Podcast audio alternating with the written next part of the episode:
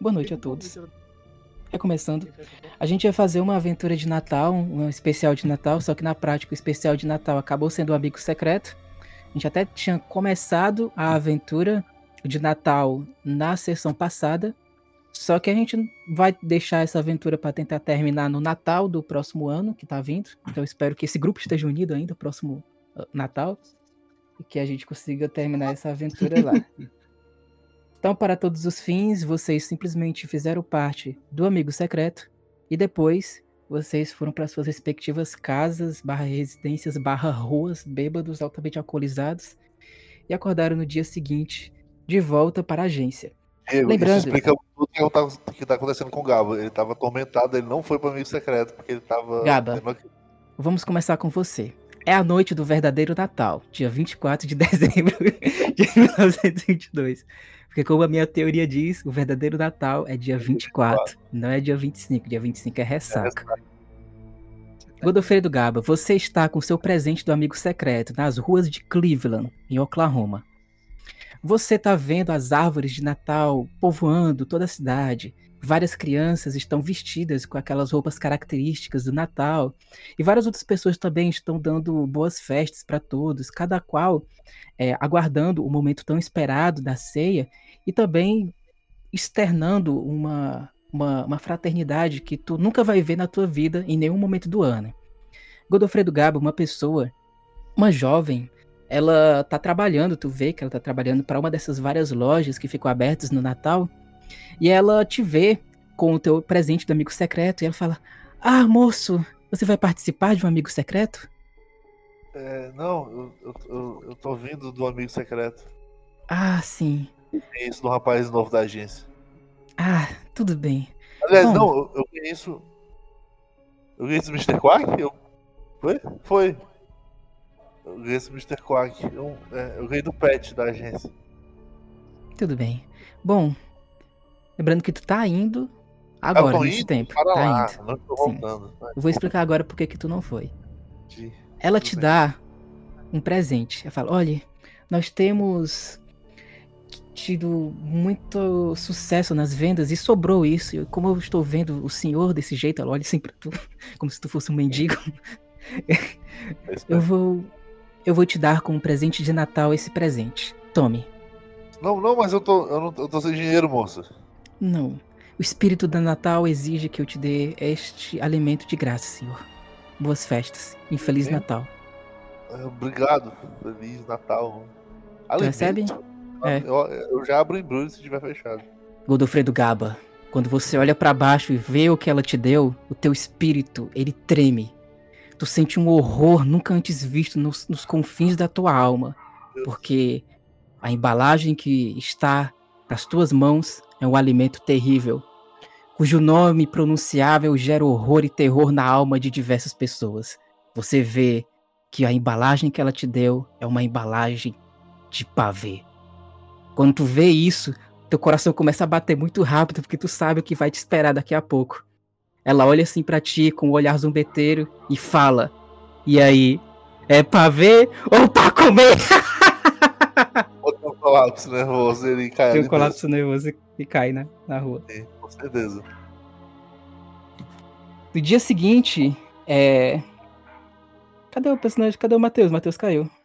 Matheus caiu, é. No dia seguinte, senhores, Jack, é, Alexander e Charlotte, vocês estão andando pela rua para visitar novamente a agência para saber como é que vai ser o curso da investigação a partir desse momento. Vocês acham o Gaba caído com um pacote de pavê no- entre, entre os braços. Gaba tá caído nas ruas de Cleveland. O que, que vocês fazem?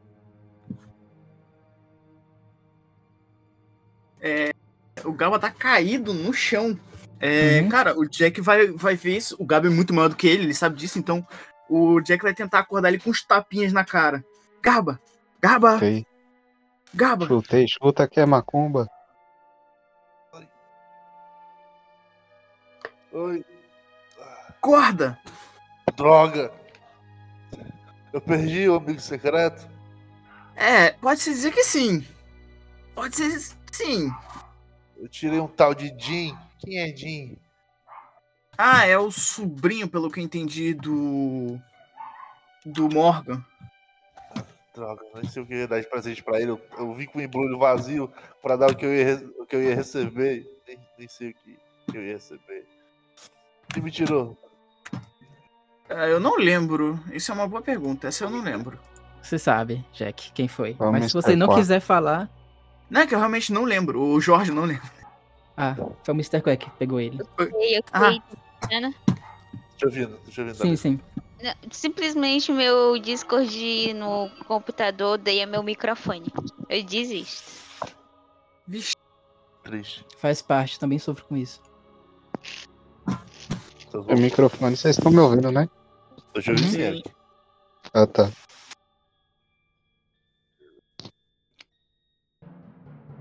Não, não, aliás, Jack, não, não olhe. Isso, isso aqui é, isso vai te trazer pensamentos imundos. Eu escondo o, o pavê e jogo no lixo sem ninguém ver. Aí se alguém Mas fala qualquer coisa. Comida fora. Lembrando que o Não. Jack ele é, ele é inglês, aqui- então ele não conhece a piadinha. Que não é pra você ver. Então é só comer. O Gabo começa a chorar baixinho e joga as coisas no lixo. Eles não sabem. Todo não mundo rolando um conhecem. teste de sanidade. Mas o, o que teria de tão grave hum, nessa Aí comida dentro? pra você jogar lá fora? O Brasil já produziu coisas horríveis, como a MPB e outras coisas, mas isso aqui é o que é de pior. vendeu o MPB. MPB, MPB, o que seria isso? Alguma grupo terrorista? Que porra é essa? Heresia. Que música é essa? Heresia. Nem existia MPB nessa época. Música popular brasileira, né? Na época. Na época era só música. essa música. O que que aconteceu? Por que, que tem uma música de anime tocando de fundo? Eu não sei, eu não botei. Enfim, continue aí. De repente o Gabo tá, tá olhando pro horizonte. De repente, Gaba, tu vê o André ter um, um ataque cardíaco quando a música toca. É isso. Ah, não, ele não gosta do Aoi Sora, né? Ele gosta do Bluebird. Aoi, aoi, no Sora. Ó, vocês estão indo em direção à, à agência, porque o Quagmire disse que ele tem uma, um quadro com as futuras aventuras de vocês. Aí Certo. vocês estão indo lá pra saber como é que vai ser. Beleza. Minha ficha aqui. E aí, vocês vão? Sim, Sim, sim. O, o Sim. Jack levanta o Gaba e fala: Bem, tá na hora da gente ver o Quagmire. Tem coisa pra fazer. O, Mor- o Morgan, o Jim tá, Jin, tá, tá nesse esquema? tu chega agora, Jin. Tu vê que o Godofredo Gaba tá caído no chão. Já se levantou, né, Gaba? Ah, já. Dos pés e o aí Jesse- tá, aí tá todo mundo ao redor dele, conversando.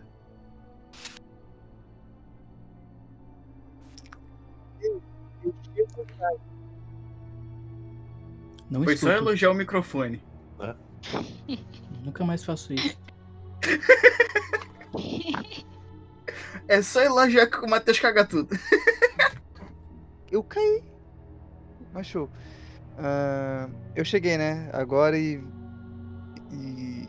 E vi o Gaba, né? Uhum. Ok. Bem, eu. É, entro pela porta. A. Não, você está, tá na rua. Tá na rua. Na rua? Caraca, ok. eu vou eu co- andando um pouco mais depressa pra, pra tentar alcan- alcançar todos. E eu falo, bem, continua atrasado como sempre, mas enfim, cheguei. Você eu não conheço. Aí eu olho assim pro, pro personagem do, do Aaron. Prazer. Jim Redfield. Então, prazer, é, Godofredo Gabo. Eu tirei você no amigo secreto. Ah, tá explicado porque eu não ganhei presente. É, foi por causa disso mesmo. Mas Vai tudo da bem, mão dele e vira as costas pra ele não perguntar cada um pra mim. mas é um prazer. Seu Ah. tio. Tio? Seu- Você, você é filho? Seu pai? Pera, você é filho do Morgan? Não, sobrinho. Aquele maldito deixou descendente. Ah, Sobrinho. Aquele Filho maldito é é demais. Filho é demais. certeza, É demais pra todo mundo. Ah, mais uma coisa. Eu pego. me- Meto a mão no bolso, né? Do, do sobretudo. eu, e eu tiro um anel. O. o Adrian pediu para te deixar isso aqui com você. Falkenberg. Deixa eu- Cara, ele sabe exatamente o tamanho do meu dedo, incrível. Bem, ele já tirou meu, meu tio de uma enra- enrascada com casamentos. Acho que ele, ele sabe realmente como cortejar alguém. Sente, sente um grande sentimento positivo, Gaba. Isso que o, o Adrian fez pra todos vocês é uma prova de amizade. De que vocês são o grupo pro que der e que. pro que vier e que. Pelo que Mais do que nunca vier. vocês. Vocês estão juntos. Agora somos considerados uma união estável. Sim. Espera, esse é um anel de, relacion- de compromisso? Isso aqui é a flor de lis? Exato. Estamos todos casados agora com Adrian Volkenberg. Meu Deus, Vivemos isso é uma muito poligamia. É muito progressista. Esses alemães. Esses alemães. Mas. Por que estamos reunidos aqui? A gente não estava É. atrás de um Papai Noel louco. Não, vamos, vamos pegar uma, uma- Acho que a gente vai ajudar o, o seu Quagmire a organizar o quadro, uma parada assim. Vocês estão indo agora pra agência. A aventura de Natal, Matheus, a gente vai deixar pra próximo ano. É que na prática o. Relaxa, só entra no personagem. Ah, sim. Isso, o bicho, o bicho é bom. O cara é foda, patroa. Ela é foda, patrão. E aí, vocês vão pra agência? Sim. Mentira, vamos, vamos visitar o Boto, pô. Uh, verdade, vamos passar no rio, vamos- vamos pescar uns peixes. vamos visitar a terra do Gaba. Bora, bora lá pra gente. Nada. É, eu acho a deveria- eu acho que a gente deveria agora viajar imediatamente para o Brasil, né, A pessoal? cidade tá nevando, não tá? E, e no Brasil? No, Brasil, não. Eu tô falando da cidade que a gente tá. Tá nevando, não tá, Diego? Uhum. Bem, tá todo mundo bem agasalhado nesse local? Eu tô, eu tô com frio, não tô muito bem agasalhado porque eu dormi na rua. Uhum. Mas Seu Bem. guarda, eu não sou. eu Cara. Eu, eu, eu vejo que o, que o Gabo tá com frio, eu tiro o meu, meu sobretudo bege, coloco sobre ele. Ficou até um pouco pequeno pra ele, mas eu falo, vai servir um pouco. Mas eu. Não precisa, não precisa, garoto. Que isso? Você tem. Tá estranho, rapaz. Quer que eu coloque no chão? Aí eu pego assim e volto no chão pra ele passar. E eu achei que o tio era maluco. Não, mas ele é muito diferente do Morgan. O que, que esse garoto tem? Delícia, talvez. Menino, você é pobre, por acaso? Não! Não, É. Seria. seria... Pobre, pobre, pobre eu não sou. Parte da minha herança foi doada pra agência, mas ainda sobrou alguma coisa. Isso é muito esquisito. Esquisito do lado positivo ou do, ou do lado negativo? De um lado esquisito. Tudo bem, Gaba. Eu te dizia que você também era um homem muito excêntrico, além dos músculos, é claro.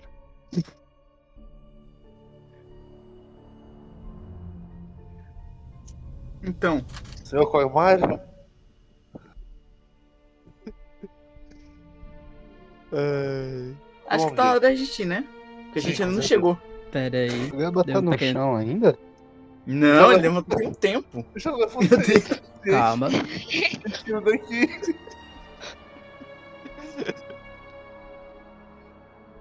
ai. Ia perguntar qual que é o Calma. nome dessa Pronto, birita. agora sim. Ó, A gente- seguinte. Vocês finalmente chegam na agência. O, o Craig Meyer, ele recebe todos vocês com abraços e afagos. Ele tá um pouco também transtornado. Vocês veem que lá mais adiante, perto daquele vão, né, que fica entre a parede esquerda e a parede direita da, da, da sala da agência, tá o Mr. Quack sentado numa cadeira nitidamente de ressaca. Ele tá tipo com a cabeça de pato dele baixada assim. Qué, qué. e o Quagmire, que parece que não tá muito bem, ele recebe todos vocês com abraços. Olá, detetives! Vamos começar para valer este ano. Tudo bem, senhor? Vamos lá. O que, que aguarda a gente esse ano, senhor? Mas por que esse semblante tão sério? Problema ou trabalho? Quer dizer, são as mesmas coisas, né? Exatamente. Mais problema do que trabalho. Ai, tudo bem. Bem, o que, que E aguarda aí a gente, vocês. Quagmire? Vocês estão vendo o quadro? Uhum. Calma aí, esqueci do. É só eu que li o Mistério de Hot Wheels? Sim. O mistério de Hot Wheels. Ai, eu também li. Trouxa. Eu li, hein? Pior que eu li. Hum, Mano, eu não sei porque eu passei o olho rápido e li Hot Wheels, mano. Cara, eu, eu vou me aproximando desse quadro, eu pego um cigarro, um maço de cigarro, acendo, dou uma tragada um pouco forte e me direciono pro Sr. Quagmire e falo, bem, isso aqui são os problemas que temos que resolver? Seguinte, é do entrar aqui no ouvinte de novo pra olhar. Der certo, eu boto a descrição pelo, pelo Discord pra vocês verem. Acho que pode dar certo aqui. Mas a ideia é a seguinte: a gente vai ter dois momentos. A pa- palavra não é momentos, mas eu acho que são dois ciclos. Vai ter esse primeiro ciclo com essas aventuras que estão no. tá? Dessas Uhum. aventuras. Alô? Oi? Oi? Beleza. Eu acho que caiu aqui. Dessas aventuras, duas delas são aventuras pessoais de vocês, tá? Que são as que eu consegui fechar a história. Vocês vão saber qual vai ser quando eu falar. E as outras, elas são aventuras genéricas. No sentido de que elas não são relacionadas com a história pessoal do mistério de vocês. Beleza? Por causa disso, vocês vão precisar pensar em qual vai ser a ordem que vocês vão seguir. Ou seja, qual aventura vocês vão começar a fazer, depois qual aventura que vocês vão fazer depois, e etc. Por quê? A ideia é que vocês tenham um ciclo de aventuras onde vocês possam ter pequenas vitórias e pequenas experiências, porque a aventura do Manfred ela pode ter TPK. Já avisando. Então, é bom. A aventura do Manfred pode ter TPK. Ah. Então, Ok. Legal, é uma ótima informação. Encorajadora. Obrigado, obrigado. Meu senhor. Deus do céu, de novo! De novo! É o anime pra evitar o TPK. Isso aí é o sinal, é o sinal que a gente vai ter uma reviravolta de anime. Na hora que tudo tiver Eu quase acabado. No Japão. O poder da amizade ser. Cheguei poder na da hora boa. amizade.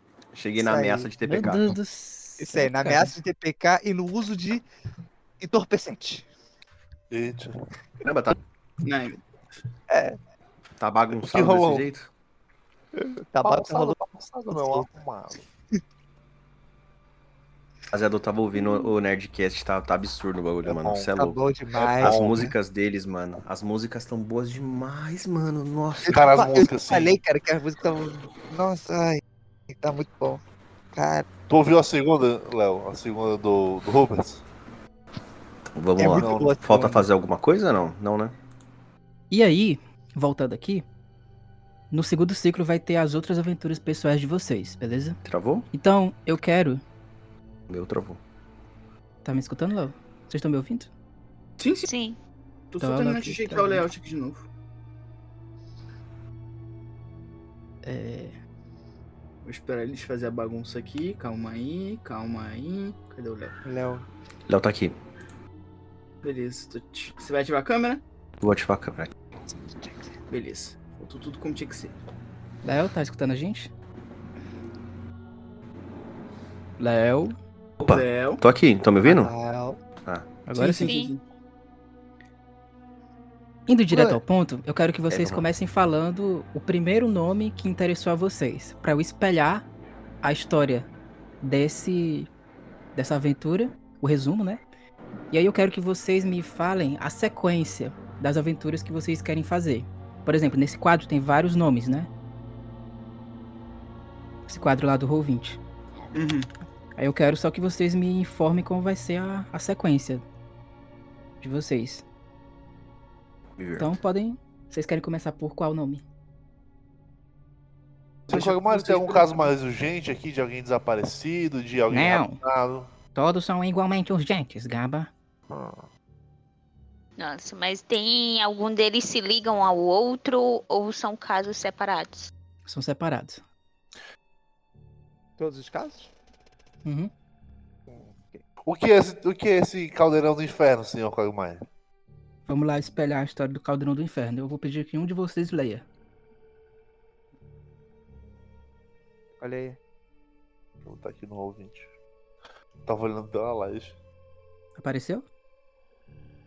Ainda não. Ainda não. Ainda não. Não. Na dica, na dica, na dica.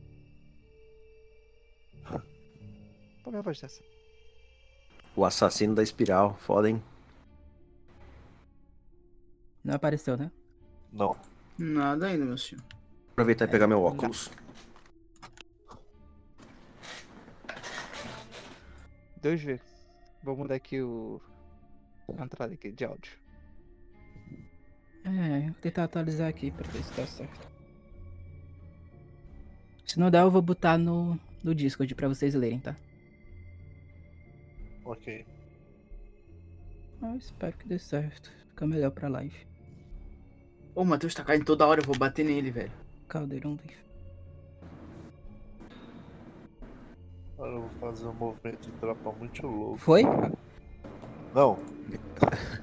Não, não foi ainda não. Se, se você colocar, eu acho, visualizar pra todos, eu acho que.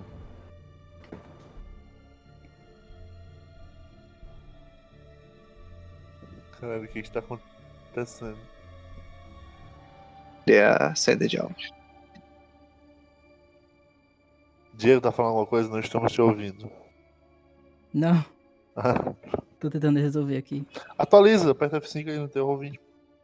Tentando atualizar. Ô, Eron, essa foto no seu Discord aqui é o Ai, Thomas. Shelby? Você mesmo? Só eu mesmo. Nossa, hein, cara. O cara tá sendo confundido com o Thomas Shelby, família. Ô, chat. Muito Uau. amor pro Eron aí, pelo amor de Deus. Que isso, mano? O cara é foda, patroa. É foda, patrão. Ô, mano, ele morreu. Quem? Nossa, confundi totalmente as referências. O. Esse que cara, que falou, cara, esse cara que falou cara é foda patroa, ele tá no mesmo filme que o Pelé fala não. Como é que é a fala do Pelé? Eu sou o Jô Soares, Não sou- piranha. Não, sou o Jô Soares, só piranha, no mesmo filme. É, é um anão, inclusive, né? Ah, não. Cara, essa aí é uma das poucas fotos que eu tenho que eu tenho visto alguma coisa parecida com social na vida.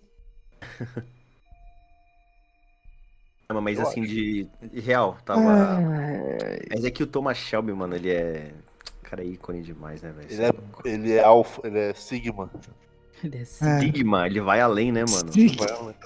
Não é sério, isso, é, uma, isso é um contexto real. O nome- É, e o é-. Não, existe, ó, é o sigma da teoria do desenvolvimento masculino. Depois vocês pesquisam Ai, essa meu Deus do bizarrice. céu. Só que me faltava. É, É é só ele ter Então, cuidado e não mexer com a Greta no Twitter, que tudo ficará bem pro lado dele. é Ó, vou mandar no Discord porque tem dos problemas. Manda aí, eu, eu leio pro chat aqui do. Live. Vamos lá. É, Aí, São dois chats do agora, do YouTube e da Twitch. Mandei agora. Do. no geral ou pistas? No geral. Geral. Quer que eu leia? Posso ler? Pode ler. Pode. Então vamos lá. Entre abril de 1820 até dezembro de 1862, o Dr. Victor Strauss, pesquisador-chefe da equipe responsável por pesquisar a origem da gripe espanhola, trabalhou no vilarejo remoto conhecido como Livingston, situado na cidade de Alabama. Por motivos desconhecidos, o Dr. Strauss fugiu da cidade após a promulgação da 13ª emenda em 1865. Após o misterioso desaparecimento do supracitado médico, o rio próximo de Livingston se transformou em uma paisagem diabólica, sendo posteriormente conhecido como o Caldeirão do Inferno. Provavelmente, uma investigação é, nesse local pode resultar em importantes pistas para se conhecer a natureza da ordem sarxista. Grande mistério da vida de Morgan Redfield. Finado Morgan Redfield. Jim, Cara, Jim, quando. uma coisa, pera, Jim. Tranquilo. Tem alguma coisa estranha aí. E é claro pra ti. Tu sabe, Uhum. pelo Morgan, que o Dr. Victor Strauss. Na verdade, a última informação que tu teve sobre o Dr. Victor Strauss foi um relato do Uhum. Morgan depois do batismo com o Corvo. Que o Morgan Uhum. ele viu o Dr. Victor Strauss, a agência, etc. Só que o Dr. Victor Strauss, na visão do Morgan, ele tinha uns 60 anos. E aí tá 1820 a 1862.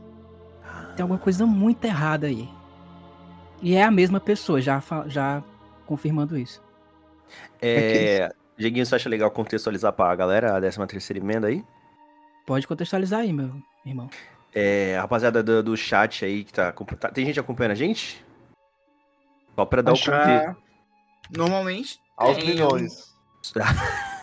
Só para dar o contexto aí, depois da abolição da escravidão dos Estados Unidos, né? é, o- a- os estados do sul, principalmente, que queriam manter-se escravistas, eles se apoiam aí no- numa falha, digamos assim, que tem na Constituição, na 13ª emenda, que diz basicamente que todo cidadão é, norte-americano é livre, nasce livre, com exceção daqueles que são condenados por algum crime. E aí começa a acontecer é, prisões em massa da população negra por motivos esdrúxulos, assim, tipo é, vadiagem, vagabundagem, essas coisas assim. É, ócio, tá ligado? O crime do ócio. Sociedade puritana é foda. E aí eles começam a prender esses negros e colocar eles pra trabalhar nas fazendas de, de algodão, como se eles fossem escravizados. Basicamente é uma extensão aí da escravidão que dura por ma- mais, mais décadas aí. Uhum. Olha. Ó, Patrão é foda, caralho, mano. O cara é brabo demais. Na medida que vocês forem Tem lendo, documentário, galera, na, na Netflix, quem se interessar. Tem esse mesmo nome, é 13 terceira emenda, é muito foda. Não, a gente não precisa de documentário quando a gente tem o nosso próprio documentário. Nós né? tem tu. na medida que vocês forem lendo, vocês podem discutir sobre o caso. Ok. Cara, Vou colocar ele em alguma ordem de prioridade. rapidão. Assim que o. Que o Aiden termina a, a leitura desse. desse relatório, né? Ele ouve, né, sobre a investigação da ordem sarxista. O cigarro que ele tava fumando cai. Que ele fica em choque em estar podendo. tá escutando sobre. Pro. pro Jim, essa, essa ligação com o tio é muito grande. Principalmente por causa da, da, da gripe espanhola. Pois os seus pais foram mortos por causa da gripe espanhola. E o, o seu tio Morgan o adotou. E ficou com, cuidando dele durante todo esse, esse tempo. Enquanto ele estava na, na América, é, investigando sobre a gripe espanhola, ele trocava cartas com seu, com seu tio e continuava estudando na, na academia de Oxford do- durante o tempo integral. E ouvir sobre esse caso mexeu muito com ele. Ele tá quase em, em estado de choque. E Cara, ele pega imediatamente assim o relatório do- da, da mão do Adrian e fala: É esse. Agora a É. vingança chega. Eu olho pro Jack, assim, só, só pra ver se ele reconheceu a, o desconforto do Jim. Reconhecimento, eu tenho que fazer algum teste. O psicólogo Moqueira, né? Que teste que ele vai fazer? É, Tá, tá pescando comigo? 98 passivo, Tá vai tirando fuder, mano. Mukirana, filha da puta. O que Tá que tu tirando é? Ah, que- que- Não, que- eu, faço a pergunta, pô. Eu faço a pergunta pra manter o roleplay, pô. É evidente, óbvio. Como, como, como tu sabe do mistério pessoal do Morgan, sobre a fascinação dele em descobrir o que, que diabos era a ordem sarxista, o que aconteceu no porão, do porão daquele laboratório, e também como tu se lembra como o Morgan ficou muito transtornado quando ele voltou da mansão Mancini após o batismo com o Corvo, junto com o Adrian, cara, pra ti, assim, surgir essa pista, que foi uma coisa que o Morgan dedicou boa parte da vida dele pra descobrir alguma coisa relacionada a isso, deve ser uma coisa que tá impactando muito o Jim, muito mesmo. Pra tu é evidente que ele tá transtornado. Ô, moleque. Vem cá. Agora eu podia e falo. Fica tranquilo. Esse daí vai sendo uma das nossas prioridades. Mas respira, a gente ainda tem outros casos. Talvez tenham casos mais simples pra gente resolver, mas a gente vai vingar seu tio. Eu sei que isso aí era meio que o objetivo de vida dele. E eu prometi que ajudaria ele, então fica tranquilo, eu vou te ajudar nisso aí também. Mas vamos ver- verificar as outras. Podem ter algumas mais simples pra gente resolver primeiro. Tudo bem. Também acho que é, que é mais fácil começar um pouco mais devagar. Mas fica tranquilo. Eu sei com, quanto você era amigo do meu tio. Só eu aturei certas coisas dele, mas a galera aqui também temos boas histórias. Todos pego- aqui. Desculpa. Pode falar, não, pode falar. Não, eu, eu pego ali do, do mural da parede, eu pego aquele assassino da espiral e eu dou na mão do Gaba. Falo, cara, dá uma olhada nesse aqui. Assassino da espiral? Deixa eu ver aqui. E esse aqui, senhor Koi? Do que se trata? Ai, ai, ai. Tô tentando mais uma vez entrar no ouvinte. Esse da assassino da espiral, Jack, tu sabe que é teu, né? É, ele escuta o nome, ele tenta ficar neutro, mas ele olha assim.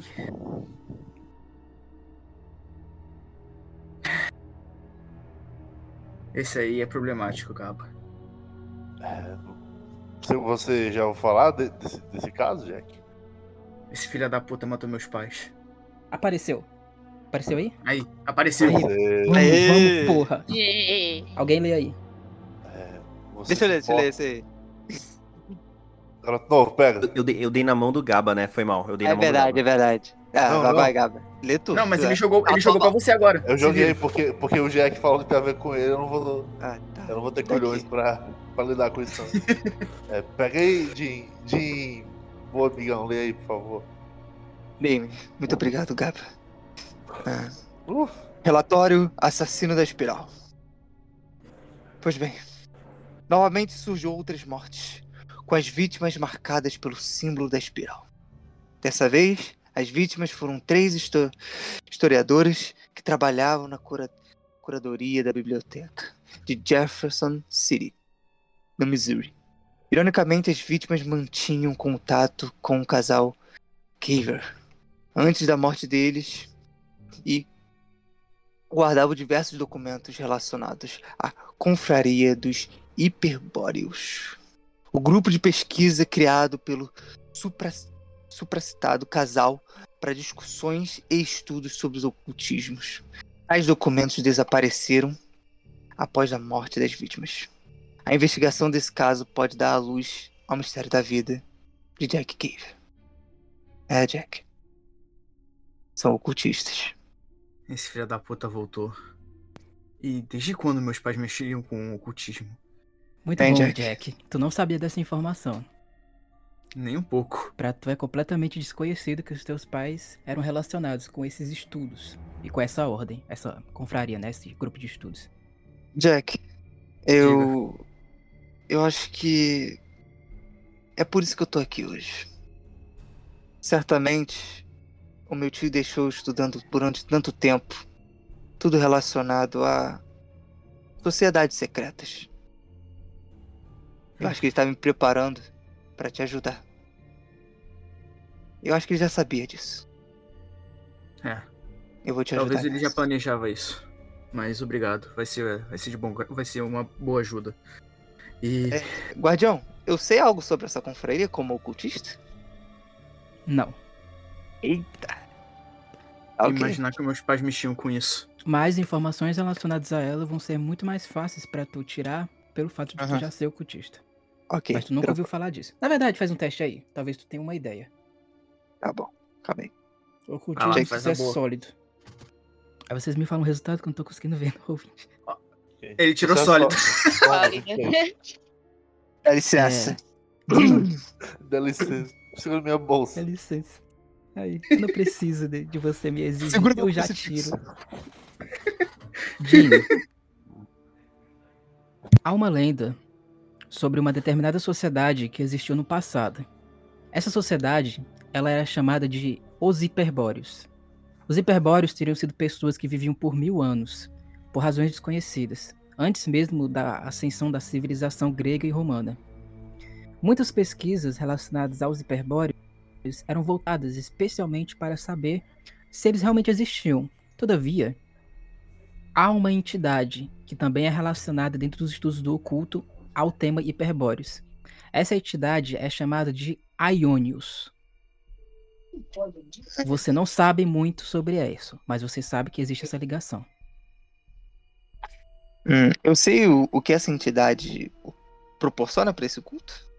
Não sabe. Cavaleiro de Ouro de Sagitário. Aí, olha. Aí, olha. Bem, Jack, Não sabe. se seus pais realmente eram envolvidos com essa sociedade hiperbórea, certamente há um deus que não há muitas informações sobre ele. E que talvez você descubra coisas que você não queira descobrir da sua família.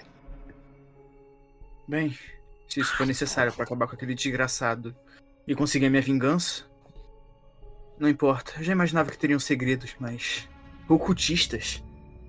Nunca imaginei que eles chegariam a esse ponto. Tome cuidado de, de como essa vingança se virá. Às vezes, ele tá querendo se vingar dos seus pais em relação a você. Então, Bem, ele coisa boa não vem. Bem, eu não tenho medo que ele venha. A morte não é uma coisa que eu temo mais. Qual o próximo? Mas, enfim. O culto à deusa da fertilidade. Eu pego assim. Ih, rapaz. Hoje. Ô, Guardião, Seria o do rapidão. Gaba, mas não é mais, tá? Consigo. Que Teneron, eu não vai ser mais o teu. Pode falar. Léo. Consigo ver se o Jorge ficou. O Jorge não, né? O, o Jack, Jack. ficou desconfortável quando ele, Faz psicologia aí. quando ele descobriu que os pais dele podem ter, estar envolvidos nisso. É, Faz psicologia. Tem como você colocar o meu, meu token na tela? Tá.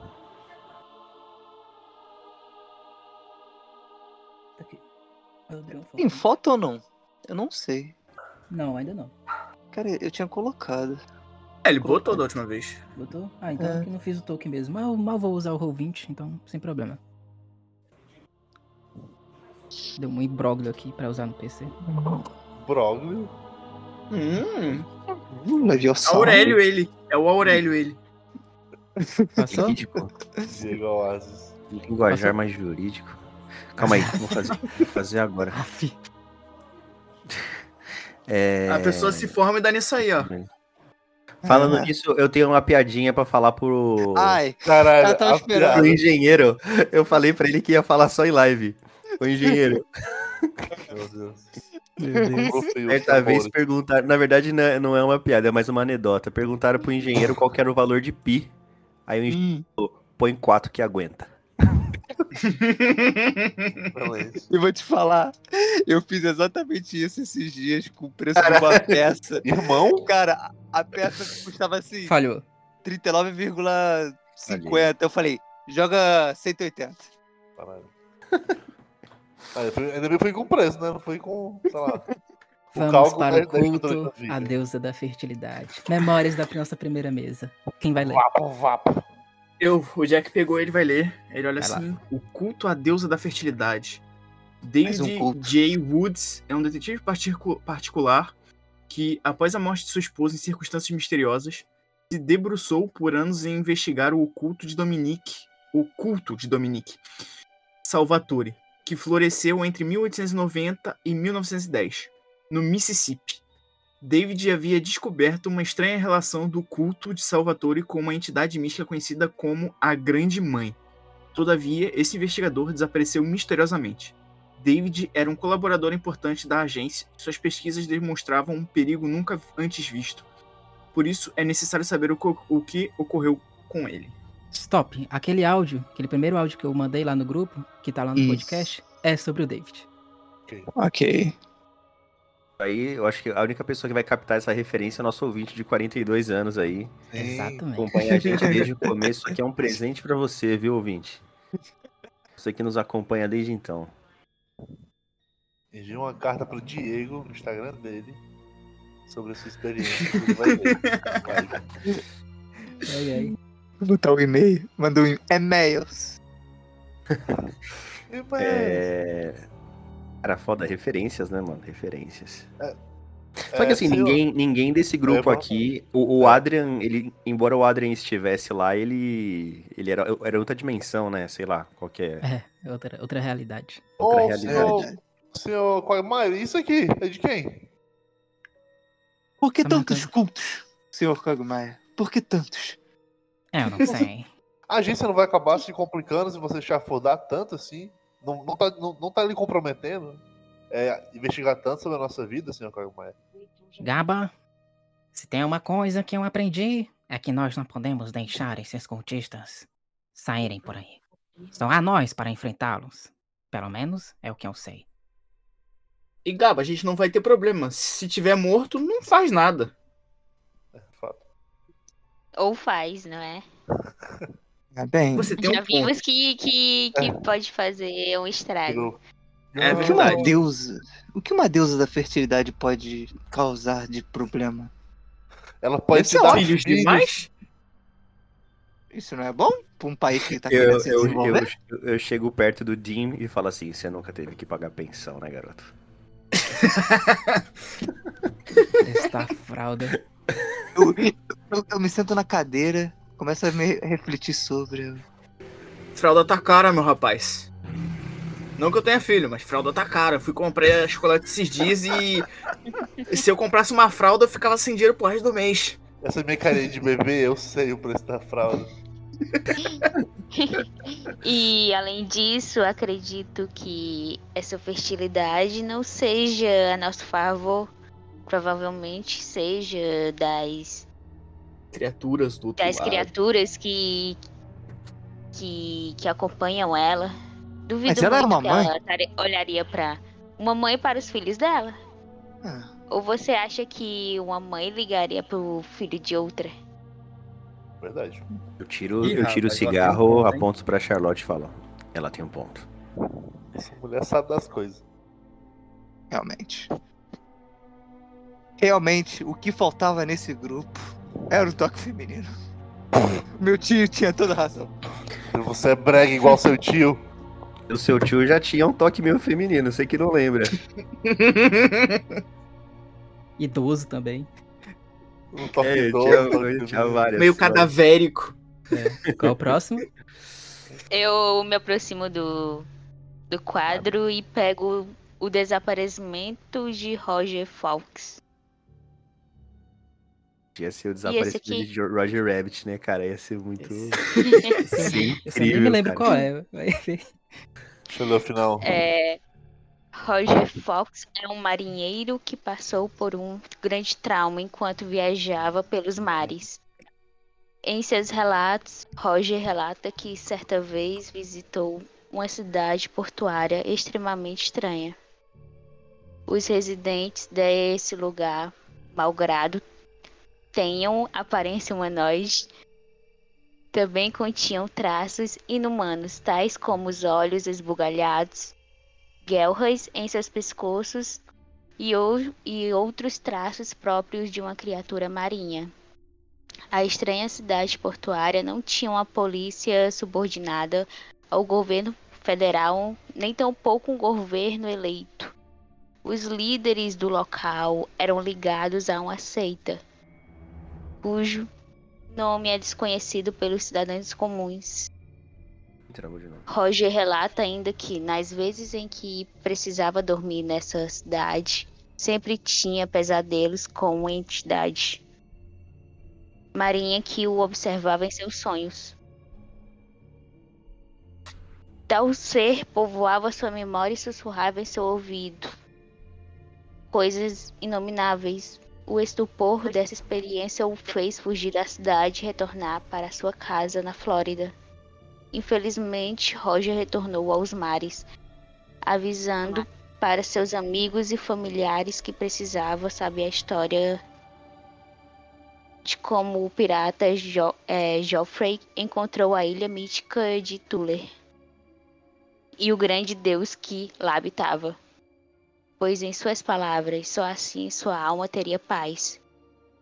Só assim ele poderia saber o que habitava na sombra dos seus, dos seus pesadelos.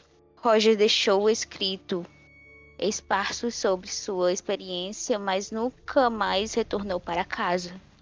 Os seus familiares e amigos procuravam a agência para saber o que ocorreu com Roger Fox. Hum. Isso aí me cheira a de- alguém, algum ser que não consegue derrubar navios. Eu só não lembro o nome dele. Eu me indago qual será o nome dele.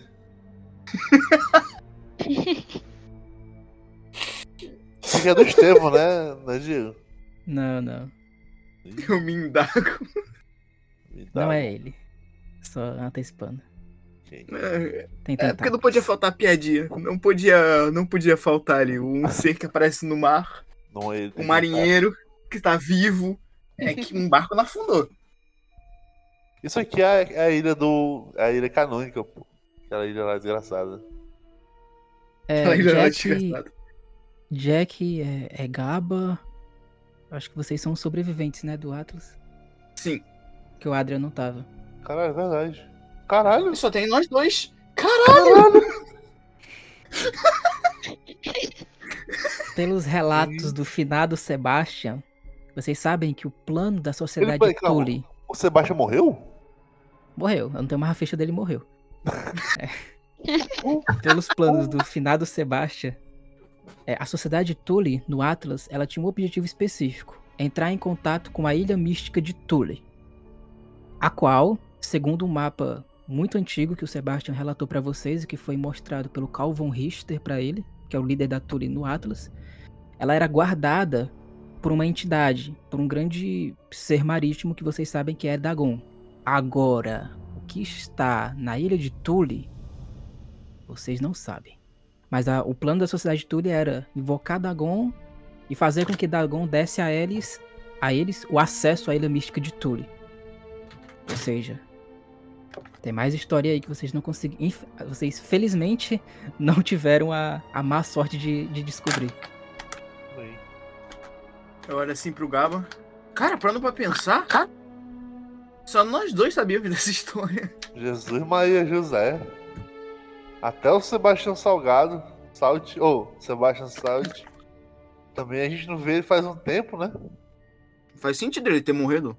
Seja por desidratação no banheiro, De fato. seja por outro motivo. É, E o que é esse. Quem é esse. Esse. Ah, eu, eu vou, eu vou na gavetinha. Na minha gavetinha, na minha escrivaninha aqui do escritório. Eu pego um óculos bem pequenininho, boto no rosto. O mistério do Hotel House. Eu puxo pra ler. Foi. Acaba bota o óculos bem na pontinha do nariz, o óculos fininho de Doutor Senhor Incrível.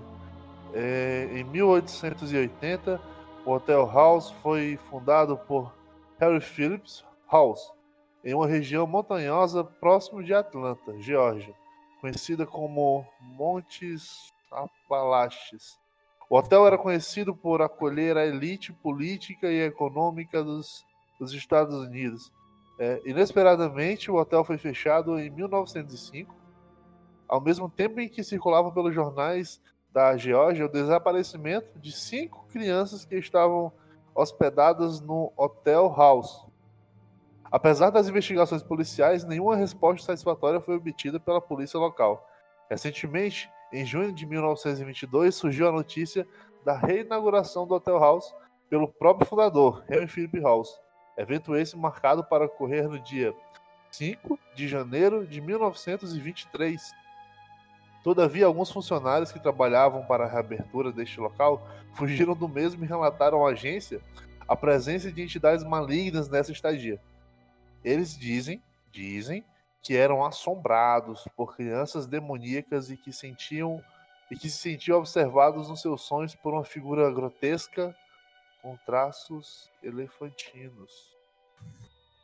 É, por conta disso, os sobreviventes dessa macabra experiência procuram agência para para que esse estranho mistério seja resolvido. Gaba, tudo bem? Não, não, desculpa. É que você É, ficou meio pra baixo do nada, tá tudo eu- bem? Eu me distraí um pouco.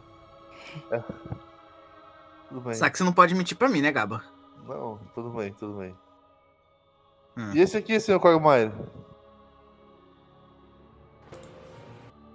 O Quem último enviou é- esse? O carioca de memórias. Ah, desculpa, o ladrão de memórias. Foda. Esse aqui. Esse aqui também tem referência. Mestre!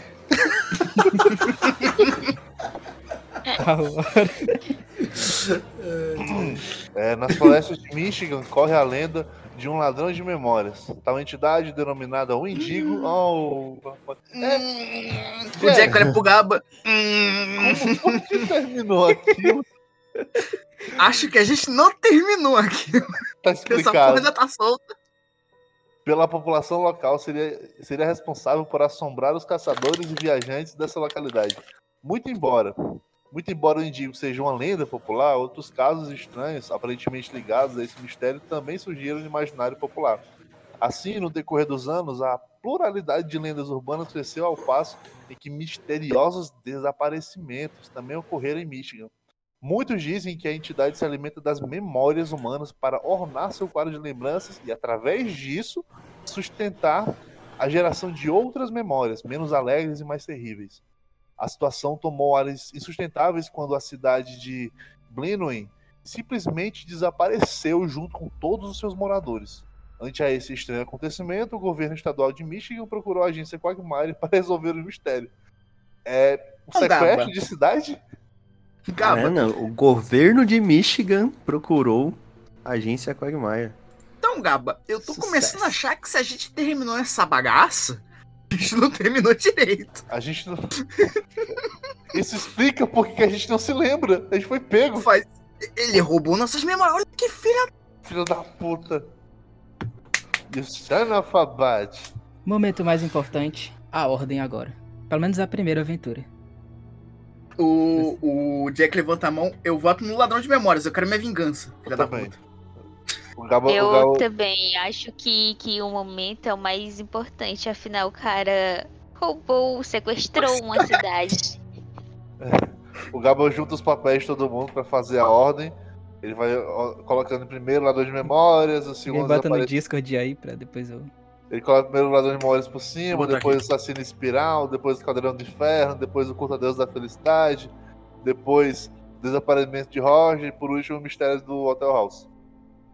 Ele só coloca assim uma ordem aleatória. Uhum. Ô, ô Jorginho, Eu acho que a live travou, mano. O Indigo também. E depois do Indigo, o Hotel do Iluminado. Poxa, estranho, essa li- essa live travou. Não sei por quê, porque minha internet tá funcionando. Então deve ser a minha, cara, relaxa. Minha internet tá uma internet padaria ultimamente. É, É. Meu, no meu telefone tá funcionando direitinho. Não, segue o jogo. É, Bom, vamos pro ladrão de memórias então, tropa. E o segundo? O segundo. Pra, pra mim, poderia ser o mistério do Hotel House. Pelo simples fato de que é um hotel. Vai atrair mais pessoas pra lá. É, e ele tá pra também, inaugurar, né? Hotel do Iluminado. Pode Ela ser, tem um pode ponto. ser, pode ser. Além de que vai inaugurar, então. é, pode ser um problema bem grande. Primeiro a gente vai pra Michigan. Mexa. Acaba. Resolveu o que a gente não resolveu, Gaba. É, fato. Mas a gente mantém o papo. Policial mal, policial bom. Fechou? Sim, sim, com certeza. Fechado. Funcionou bem da última vez. Sim. Segundo vai ser. Acho que não tão bem, não é?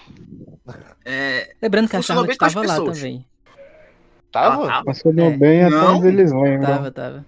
Na Já? narrativa de como ela conheceu a, a, a agência, ela tava lá. Só que vocês não se lembram o que aconteceu. Porque. Não, mas Ah, é. Thalita. Por quê? Por que aconteceu? Vocês me Não, mas eu salvaram. lembro. Mas eu lembro, tinha, a Thalita tinha um personagem que tava lá no. Na, no necrotério. Era a Thalita? Não, era um. Era Ah. a Charlotte, ela tava fazendo investigação quando a criatura apareceu em frente a ela e vocês salvaram ela. Memória falsa, meu Deus. Cara, o, o monstro, ele quebrou a quarta parede. Eu olho pro. A gente não salvou uma cidade, mas a gente salvou uma pessoa. Já é um lucro. Terceiro. Um é melhor do que zero. Nossa, o culto. O culto a Deus da Hum. fertilidade. Vamos evitar mais criança, né? Já tem criança suficiente nesse mundo. Hello, Divine. Deus da fertilidade, terceira. Ah, Eu vai, acho- marca até a terceira, Dieguinho. Aí depois a gente vai decidindo. Mas isso aí vai demorar, demorar um tempo considerável. Oi, eu. filho, Jack. Ah, o. Não fala do, do Flair, ele tá meio doente depois de tudo que aconteceu. Eu tive que deixar ele no médico. O Flair tá tá doente? Foi internado. três meses? É, é. não, já passou um tempo do merda, caralho. Passou um tempo Faz um já, tempinho. Não, não faz três meses, mas tem algumas semanas que ele não tava bem. Eu tive que deixar ele internado. Não, mas desde a aventura do Flare passou mais de um ano, não passou não? Que a gente teve ato. Não, três meses. Não, foi setembro que acabou. Estamos em Passou dezembro. três meses, algo assim. Ah, é verdade. É, crianças nesse período têm uma saúde fraca. Eu ainda Você acho que eu, fez bem em É, mais no médico. o demônio no corpo. eu ainda acho que é culpa do corvo, mas é melhor deixar ele no hospital mesmo. Eu botei um nome falso nele. Eu Qual- chamei ele de. Severino. Não, não, Jason. Eu chamei ele de Jason. Só pra evitar problemas com o nosso amigo. E É. quem o está acompanhando? Eu pedi, eu contratei uma pessoa pra isso. Uma babá, por assim se dizer. Bom, bom. Uma Apesar de vocês-. Apesar de vocês terem marcado essas aventuras, vai acontecer aquilo que eu vou chamar de aventura de percurso. Quando vocês estão no caminho de uma aventura para outra, vai ter outra aventura, que por sinal vai ficar relacionada a outras entidades do Cthulhu Mitos. Tabela de contos gente- aleatórios. Aproveite. Não vai Ah, haver risco de vida, mas vai haver Ah. risco de sanidade. Porque, Ah, tá não tava aqui, mas eu falei que a aventura do Manfred ela tem risco de gerar TPK, então É, Eu cheguei bem nessa hora, cara. Eu cheguei bem nessa hora. Ele chegou na hora boa, mestre. Pode deixar. Agora, já tá de noite. Vocês passaram o dia todo discutindo sobre isso. E basicamente, a- o próximo passo de vocês é irem até essa primeira de do ladrão de memórias, né? Exatamente. Até a cidade vai- dessa aventura. Vamos de trem, galera? Como vocês preferirem, meus jovens. Ah, Mas mas tem o- que ver. Por que não avião, Adriano? Você quase nunca anda de avião. Eu tô sem avião, galera. Vocês lembram o que aconteceu da última vez? Eu explodi meu avião. Não, mas A única coisa É, que o Jack era pede pra mais de 100 vocês é era? que a gente, a gente passe antes no hospital pra ele poder ver o Flair. E ele poder dar um oi pra Lady também, porque faz muito tempo que ele não vê a arpia dele. não, o Morgan. Não, o Morgan com. Vixe. É, Não lembra Ah. dessa parte, Gabi. Infelizmente. cara, ele faz falta. É. Na verdade, o dinheiro, mas tudo bem. É, Agora é de noite. E o que vocês vão fazer? Vamos pro hotel. Hotel não, pro, pro, pro hospital ver o filhote do Jack. Ele tá. Jack, eu não sei se eu tinha falado, mas o Flair. Ele tá internado em Chicago. A Vocês gente tá estão em onde Cleveland atualmente? agora. Puta E a questão merda, do então. Flair, vocês não precisam se preocupar com ele agora. Vocês podem ir, claro, pra Chicago. Inclusive, eu acho que até a melhor rota, porque ainda vai ter o velório do Morgan. Mas a questão do Flair em si não precisa se preocupar. Não vou colocar nenhum plot. Prometi. Não, isso não, pro Jorge. Era só, só a visitinha boba mesmo. Eu quero ver no inventário do Flair a armadura de roteiro, por gentileza. Armadilha de roteiro? Plot armor. Plot armor dele. Eu quero que esse menino seja protegido pelo roteiro pra que nada aconteça com essa criança. Está protegido. Até Ok. agora. O, o Jack só ia fazer aquela passagem mais de pai preocupado mesmo, tá ligado? Não, tu pode ir pra lá. Inclusive, eu acho até melhor vocês irem pra Chicago agora, só pra fechar os ciclos de Chicago. Tem vocês, Jack e Gaba, sabem que o Papa quer conversar uma coisa com vocês. Vocês não conseguiram conversar porque Ah, é verdade. negócio Muita coisa aconteceu. rolou. E tem outros arcos aí que vocês podem checar pra ver como é que tá, tipo, o do comissário. O, o Matheus jurou que ia narrar, né, como é que o comissário morreu, então chegando em Chicago vocês podem resolver essas coisas. É verdade, olha assim. Bem, a gente tem umas coisas pra resolver. A gente tem que falar com o Papa, Gaba. Fato. Então acho melhor a gente passar por Chicago, por Chicago nessa brincadeira. Você me deu um dia. Bora pra Chicago. Vamos Quero pra falar- Chicago então. Edinho, é só falar bem do seu microfone que ele fica uma merda. Nada, É. eu, eu, troquei- eu tirei o microfone. Tô- E é, vocês vão dormir agora?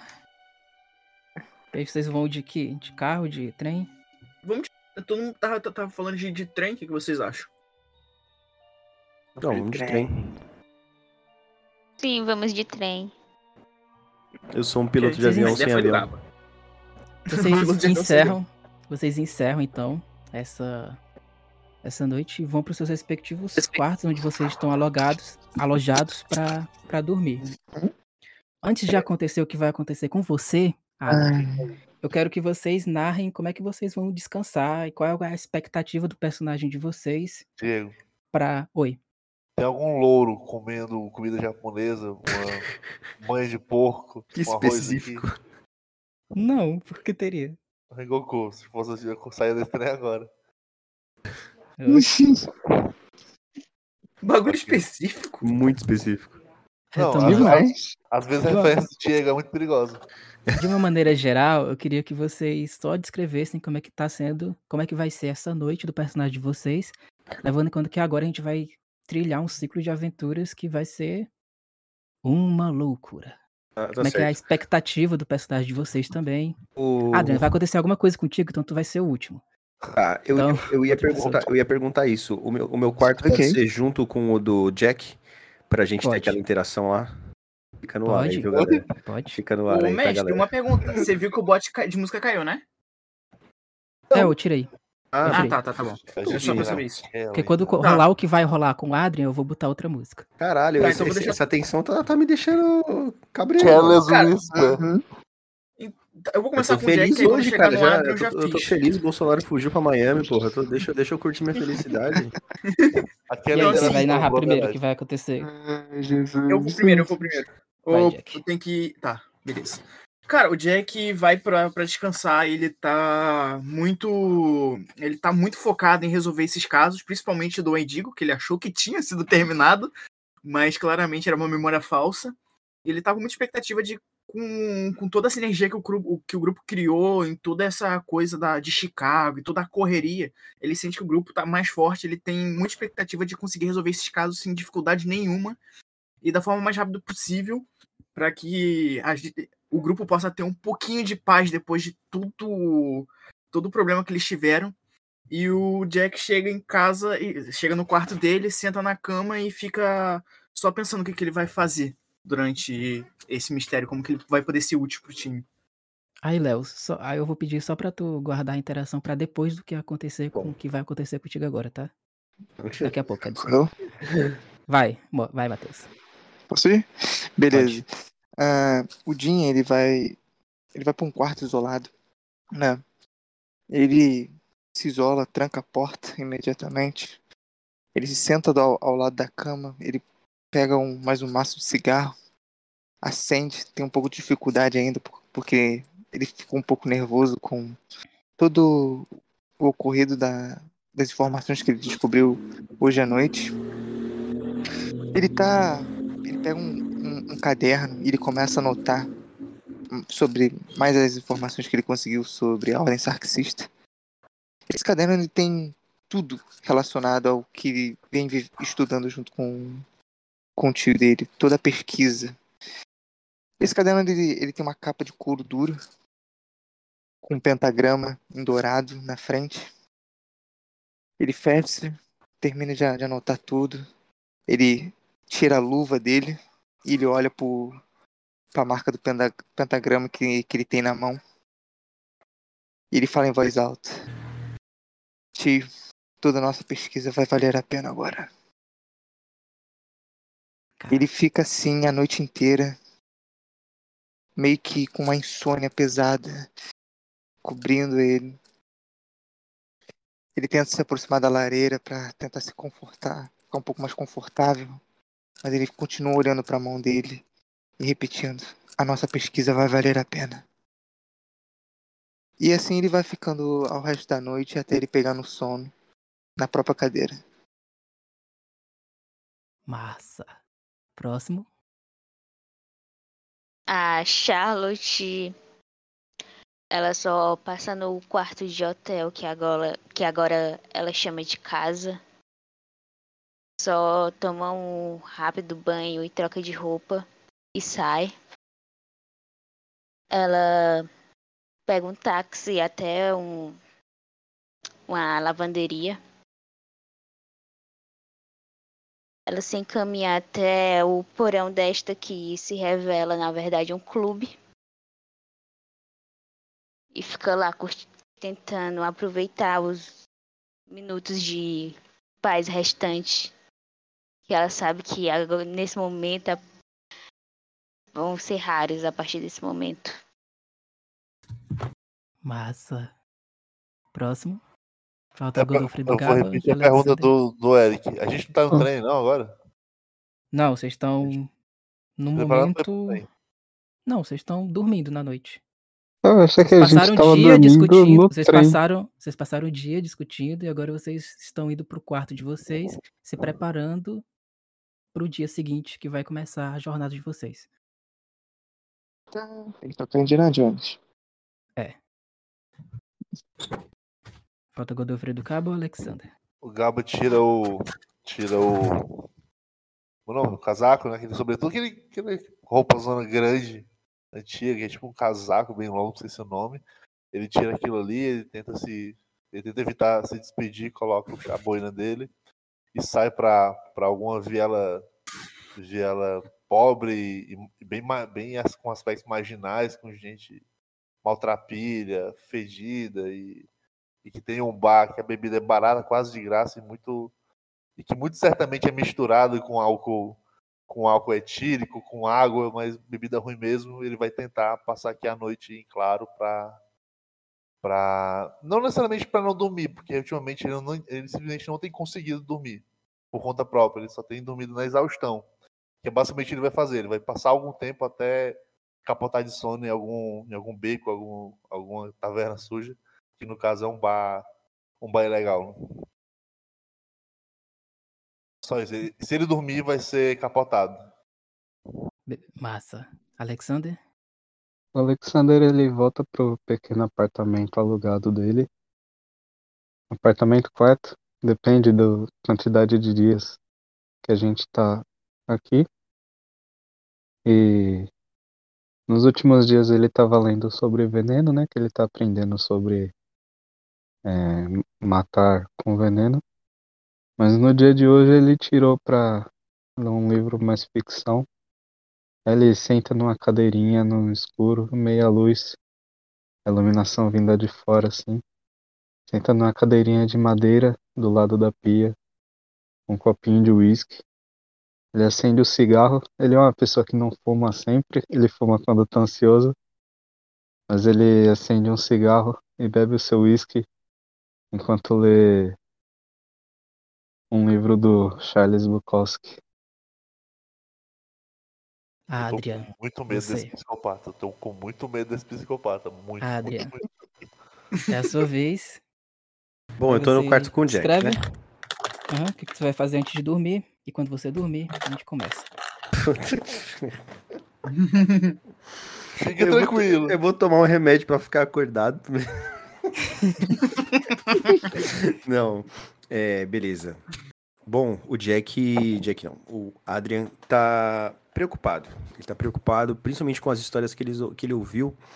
É, alguma, de- alguma coisa deixou ele com a pulga atrás da orelha do, do Quagmire ter, relacion, ter re- é, é, reunido muitas informações que, que conectam os passados deles ficou um pouco encafifado com o Quagmire. Ele não confia muito no Quagmire, podemos dizer assim. É, mas ele tá bastante preocupado com o Jack porque ele sabe que foi uma quebra de expectativa descobrir que os pais dele têm algum tipo de relação com o oculto. É,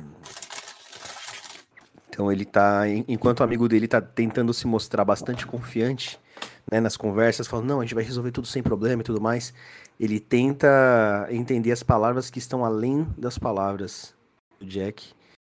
E ele simplesmente pega assim, coloca um pouquinho de uísque no, num copo pra ele, um pouquinho de uísque no copo pro Jack, senta assim na poltrona que tem lá no quarto e entrega pra ele. Fala, toma um trago comigo. Claro. Não tem como eu recusar. E aí me diz, como que você tá se sentindo com relação ao que você descobriu sobre seus pais?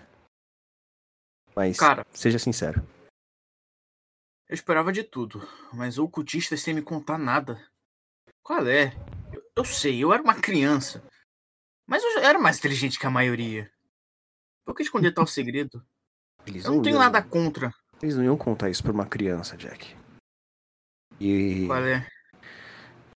eu não sei, cara. Não sei. Você leu que eles tenham um com o ocultismo, mas talvez eles não estavam tentando fazer algo ruim. Talvez eles estavam Não, te proteger de alguma coisa. o meu problema é eles terem, sei lá, um culto, pelo que parece. E, tipo. Da onde eles tinham tempo? Eles mal tinham tempo pra mim! E aí agora eles tinham um culto e eles tinham tempo pra isso? Qual é, velho?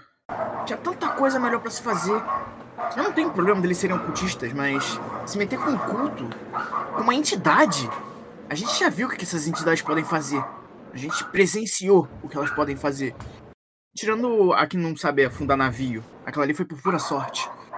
A gente podia ter morrido naquele dia. Mas a gente sabe o que essas coisas podem fazer. A gente sabe que elas nunca vão fazer o bem pra gente. Então, pra que se meter com isso? O Adrian toma um, um gole, ele fala. Tenta não tirar conclusões precipitadas ainda, cara. A gente precisa investigar. Talvez os seus pais eles não estavam tentando fazer nada de, de ruim. E se estivessem também, bom, já passou. Jack dá uma boa golada, olha pra ele. Você tem um ponto, Adria. Bem, a gente se envolve com o sobrenatural também. A gente busca sobre. A gente busca. A gente se envolve com isso e. No final a gente só tá tentando evitar ele. Então, vai saber o que eles faziam. Mas mesmo assim, cara, um culto. Qual é? Eu trabalho numa agência. Eles tinham um culto. É outro nível. Enfim. Valeu pela conversa. É bom desabafar de vez em quando. É, cara, esse whisky tá mexendo com um pouco de sono. E eu tô com um mau pressentimento. Acho que a gente precisa acordar cedo amanhã. É, mas é o uísque ou a idade? Fala a verdade. Falando nisso, eu trouxe uma coisa pra você. Ele coloca a mão no bolso e mostra o dedo do meio pra você, assim. Achei que você tava com isso aí sempre, mas tudo bem. Ele dá um sorriso assim, é, e tipo, começa a se preparar pra dormir. O Jack também vai pra cama e começa a se arrumar. É uma noite. É uma noite silenciosa. Afinal de contas, vocês estão já depois do Natal. Ao final das festas, todos já estão mais calmos, ainda de ressaca dos dias anteriores e em preparação para o ano novo que vem. Adrian Falkenberg, tu sente o frio da noite, o silêncio dela em um, em um estupor bastante confortável dentro do teu coração. Tu sente de uma maneira nunca antes vista na tua vida que tu começa a sentir o teu coração batendo de uma maneira muito suave. Tá sentindo uma grande paz dentro de ti. E essa paz ela vai se assolando e se expandindo por todo o teu corpo, até o momento onde finalmente tu consegue entrar na terra dos sonhos. E eu não sei dizer se o que vai acontecer agora vai ser um pesadelo ou vai ser um sonho, mas é um reencontro. Adrian, eu quero que você descreva como é que é o sentimento de voar, porque agora, nesse exato momento, tudo tá escuro. Os teus olhos estão fechados. Tu sente o ar batendo no teu rosto. Tu sente o calor do céu, vasto céu azul, mas tu ainda não consegue abrir os olhos. Mas você tem esse sentimento de voar. Um sentimento muito precioso que foi bem marcante na tua vida durante a Grande Guerra. Como é que é, Adrian, o sentimento de voar? Cara, o Adrian, ele, ele volta para os tempos que ele estava na Academia de Engenharia de Guerra do, do Império da Prússia. E ele, ele se lembra de ter lido nos jornais sobre essas máquinas incríveis que são os aviões. Ele se inscreve no programa de aviação, começa a passar nos primeiros testes e a primeira vez que ele sobe é, num avião com um instrutor na cabine à frente dele, ele sente uma sensação que ele nunca vai poder explicar pra ninguém. Ele espera que as pessoas sintam isso também. É uma sensação de liberdade nunca antes vista. Quando ele era um garoto, que ele ficava nas colinas da Baviera, na propriedade da família dele, ele observava é, as aves no céu. ele observava a aerodinâmica delas, ele tentava desenhar, tentava fazer uma graça, porque a liberdade que elas transmitiam era algo para ele muito impressionante. E quando ele entrou para a guerra, ele entrou com ilusões de liberdade, com ilusões de que ele estaria lutando pela liberdade do povo dele. Mas nada se compara ao sentimento de que é você estar tá sentado sob essa máquina, com as nuvens batendo no seu rosto, você com o seu cachecol, com o seu, com o seu capacete de couro característico de aviação, com aqueles óculos para proteger do vento, e você simplesmente planar, você é, mergulhar puxar o manche do, do avião para subir de novo, é, fazer manobras. E o caminho dele levou ele para o maior grupo de aviadores de sua época, né? Então, a concorrência que existia dentro do Yasta 11 fazia com que ele melhorasse ainda mais. Então, ele conseguiu refinar essa técnica. Quando ele voa, cara, é uma sensação indescritível. Ele simplesmente é, sente que ele está no controle de tudo. Teus olhos estão fechados agora. Todas essas memórias do passado se unem nesse único momento, nesse precioso momento onde você está conseguindo voar. E é todo esse sentimento que você acabou de descrever. É o sentimento de liberdade absoluto, o sentimento de liberdade que você não tem na Terra.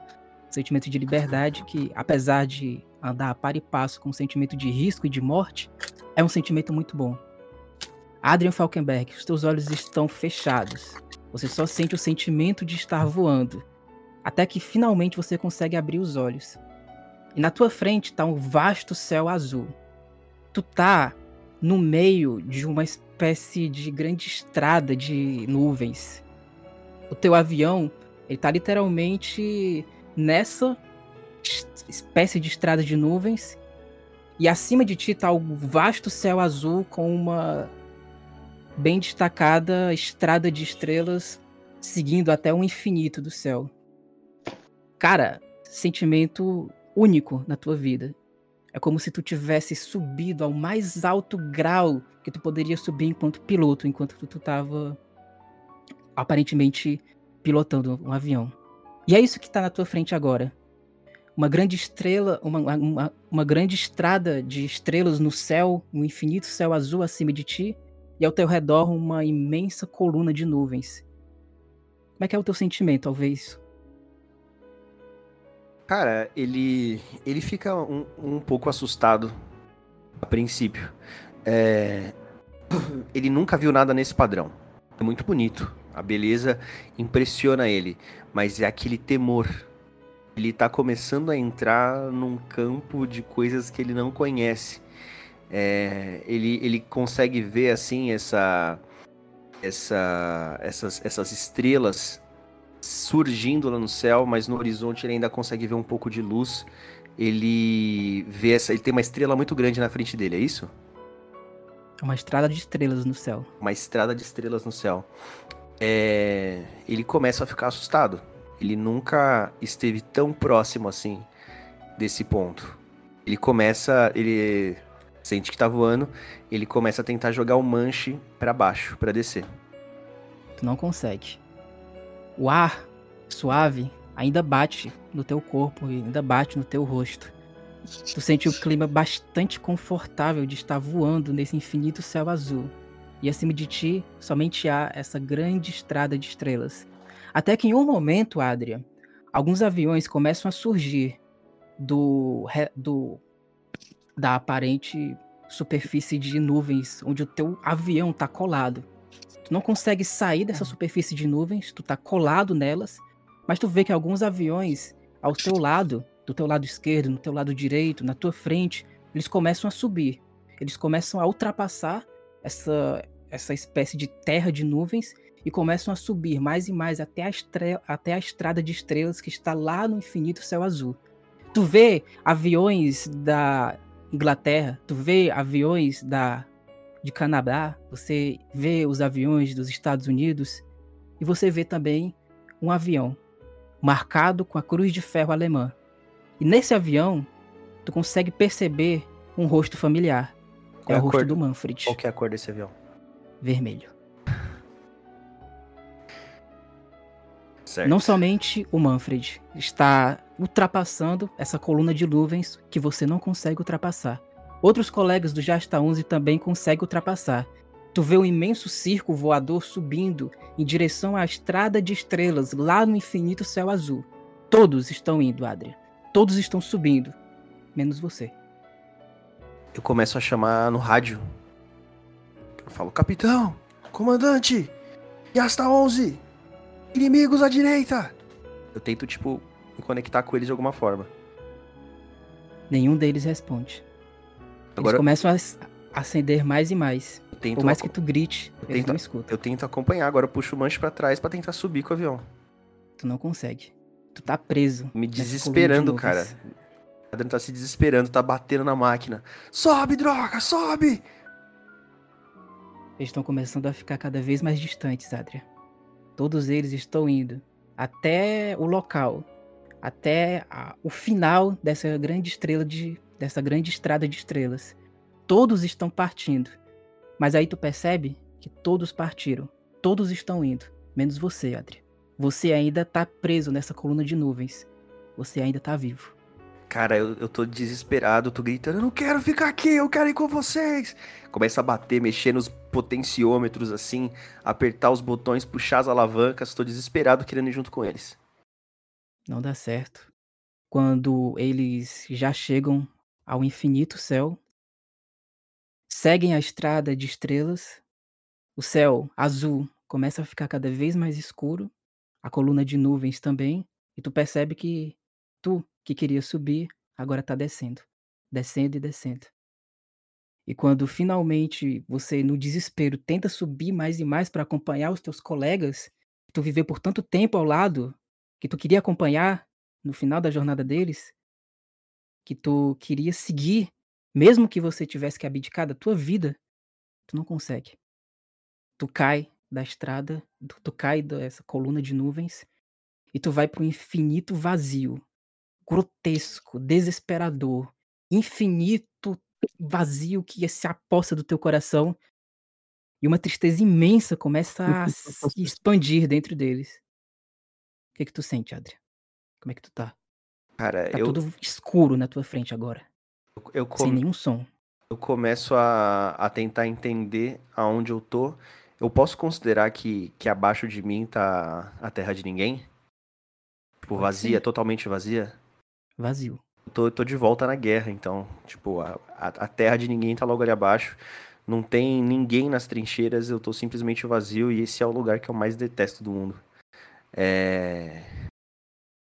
Num desespero, cara, o Adrian ele vai tentar mais uma vez mexer no manche e vai tentar colidir lá embaixo. Ele quer acabar com isso. Ele vai tentar jogar o manche pra baixo pra, ca- pra bater, colidir lá Cara, embaixo. Quando tu toma essa decisão, tu simplesmente fica surdo. Tu não consegue mais escutar nada. Tu não consegue gritar nada. Tu não consegue ver nada. Tu não consegue sentir nada. Tu se sente como se fosse um morto dentro dessa vida. Tu sente que talvez tivesse sido uma liberdade morrer, mas você não conseguiu ter essa liberdade. Você não conseguiu ter essa graça.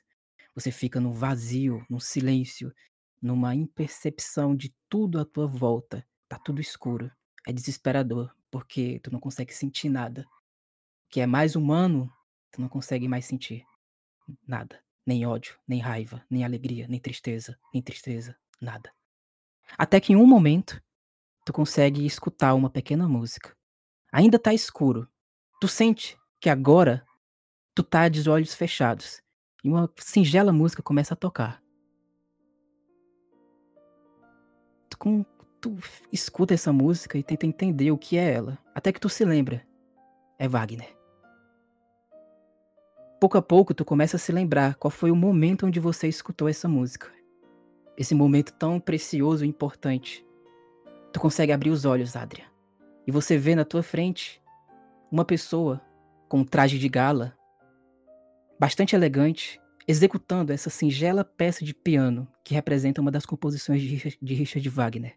Ao redor está várias pessoas igualmente vestidas de uma maneira muito formal. Você vê grandes comandantes, você vê os teus amigos do Jasta 11, você vê Werner Vaz, e a pessoa que está executando essa peça, tu reconhece quem é. é o Manfred. Tu vê todos os teus colegas do Jasta 11 e você se lembra que esse foi o momento onde pela primeira vez você teve esse contato mais direto com todos eles. Esse, a Adrian, é o momento onde o alto escalão da, do exército alemão organizou uma grande festa em comemoração ao recebimento da Purlander pelo Manfred. Banquete aos imortais. E nesse momento, você se lembra que esse é justamente uma parte do pesadelo que tu teve, o brinde aos imortais. O Manfred está começando a terminar a execução da música, enquanto todos os outros generais e os teus amigos já estão 11, e você mesmo está apreciando em silêncio a beleza da música de Wagner. Até que tu escuta uma certa pessoa começar a falar antes mesmo que o Manfred termine isso. É um homem alto, com, com um cabelo igualmente branco, um grande bigode, vestido com um traje bastante significativo, quase como se fosse uma espécie de anfitrião da festa. Uma pessoa olha para ele e fala: Von Richter. Esse é o futuro da Alemanha. E o homem, bastante poderoso na forma como ele se posta, fala: Exatamente. Manfred, você é o futuro da Alemanha. Você é a mais bela encarnação da raça pura que vai extinguir a raça judaica e elevar a Alemanha ao terceiro Reich. Meu, cora... Tu acorda. meu coração fica gelado, Tu acorda. cara. Tu acorda. Acordei assim, de sobressalto. Coloquei a mão no meu. meu re- pro- Procurei o meu relógio, que fica próximo da cama. Encontro ele? Encontra e todo mundo, inclusive tu, Jack, se quiser, tu já vê que o Adrian acordou meio mal. Acordei de sobressalto, já, já, já fico sentado na cama, procuro tatear o meu relógio. E ainda no escuro mesmo, eu sinto é, a- o relevo da estrela de Davi nele. Na hora que ele falou do- dos judeus, terceiro império. Eu pensei comigo, não, isso foi só um sonho ruim. Isso foi só um sonho. Assim que o Adrian acorda, assim que o Jack vê o Adrian assim, ele levanta e vai na direção. Adrian, tá tudo bem? Ah, tá sim, foi só uma lembrança ruim. Você sabe que pode me contar qualquer coisa, né? Ah, eu sei, eu sei. Foi uma- alguma coisa com o Manfred? Silêncio. Só faz essa cara quando lembra dele. Não responde, só faz silêncio. Nisso já tá todo mundo chegando no quarto de vocês. Eu vou falar que, sei lá, vocês marcaram de se encontrar aqui pra ir pro, pro trem. Tranquilo. E aí, Gaba, Jean, Alexander, Charlotte, vocês chegam no quarto e vocês veem essa cena do Jack tentando consolar o Adrian, que nitidamente não tá bem. Seja lá o que você sonhou, pode ficar tranquilo. A gente vai evitar tudo isso. E a gente vai mandar aquele filho da puta de volta pra cova como ele nunca deveria ter saído. Só um sonho. Nada que tenha relação com a realidade. É, exatamente. Mas. A gente sabe que, infelizmente, ele ainda tá vivo. Mas a gente vai mandar ele, vai, ele vai direto pro inferno depois de encontrar com a gente. Não se preocupa. De novo. A gente vai conseguir o que tem que ser feito. Certo. Ô, Jack, E aí, a gente galera? também paga pela sessão? Ou como é a amizade, a sessão com o psicólogo é gratuita? Sessão. Fica tranquilo. Do que, É que você por tá conta da falando, casa. cara? Tá incluso no contrato da agência. O que, que você tá falando, cara? Isso não foi uma sessão espírita de psicanalogia, sei lá como que é. Psicanálise, Adrian. É, Psicanálise. isso aí. Realmente aquele cara te, te traumatizou com isso, hein? Olho pra ele e falo, eu não tô o nome direito você traumatizado. fala. Eu não tô Não. traumatizado. Só- Eu, eu levanto, eu levanto até a garrafa de uísque e coloco ela batendo na copa assim, ó. Tic, tic, tic, tic, tic, tic, tic. Não tô traumatizado. Não, não, só, só, só quase explodiu uma cabeça por, por vontade, né? Assim, só, só ali, né? Cara, foi só uma vez. Só a dele, né? Entendi, entendi. É a primeira vez no encontro. Amigo, não se preocupe, somos uma equipe de traumatizados. Quem aqui não tiver traumatizado não faz parte da equipe. Eu, eu até, eu até ele e pego o- a garrafa de uísque que ele tá segurando e coloco um pouco no copo pra mim. Falei pra você, eu sou é muito bem. Eu levanto as duas mãos, faço dois joinha. Eu, eu olho pra ele e balanço a cabeça. Você é tão bem quanto o resto do, de nós. Numa Estamos todos competição de quem? O Na Alexander, competição de o, quem é o- mais normal, todo mundo ganha. o- o Alexander ele, ele dá um high five pro amigo invisível dele assim, ó. Tá ligado? Tô bem.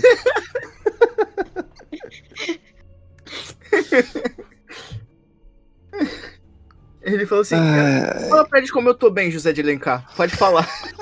Nossa. nossa, Exato. esse aí, esse aí é defunto, hein?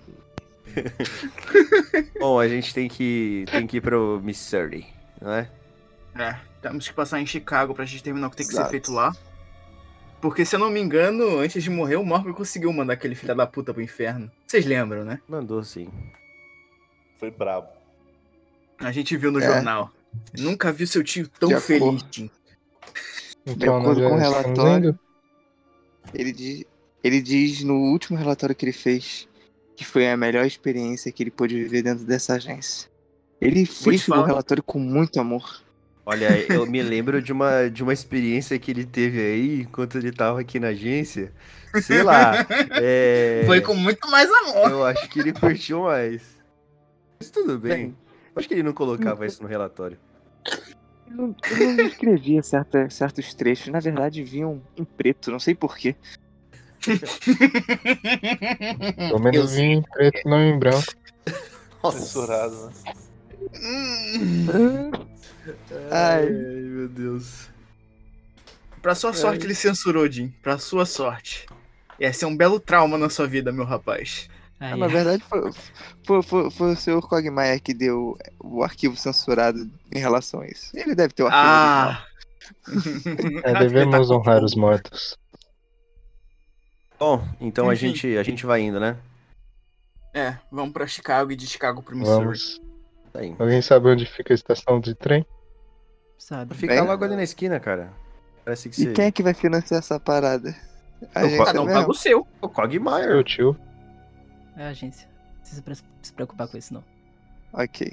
Trabalhando, porra. Eu vou ter que ir agora do meu bolso. Porra! Hum, no Me meio do chamando- trabalho, cadê o Tá ticket? chamando de babaca? Não era a gente que pagava as coisas, não? Não, tem certas coisas que é a gente, mas tem outras não. Tinha, Ah, tinha tá, que eu lembro da gente sempre usar o dinheiro do Morgan. É, É. pagava É avião. porque a gente comprava coisa cara, né, pura? Avião, É, arma. Charlotte aí, Charlotte é funcionária pública, ela não paga nem a rosquinha que ela come na lanchonete, é tudo de graça. Cara, Caralho. o, Muito bom. Vai deixar, vai fazer deixar piada, deixa quieto. o Jim, ele vai separar uma bagagem bem considerável, de pelo menos umas três malas e um caixote. Que ele vai tá, tá levando pro trem. Ô, garoto, você quer levar sua casa também, não? Vou passar de relance. Cara, o caixote, ele, vai, ele coloca um adesivo de inflamável e frágil. Ele bota assim pariu. e vai. Isso aqui é com muito amor. Tá, o, o- o Jack vai levar. é vampiro? Tudo que o Jack tem cabe, tipo, em duas malas, assim. Ele bota tudo nas malas, assim. Você quer levar sua casa também, não? Tipo, tipo, fogão. Quer não? Tá, tem espaço aí, né?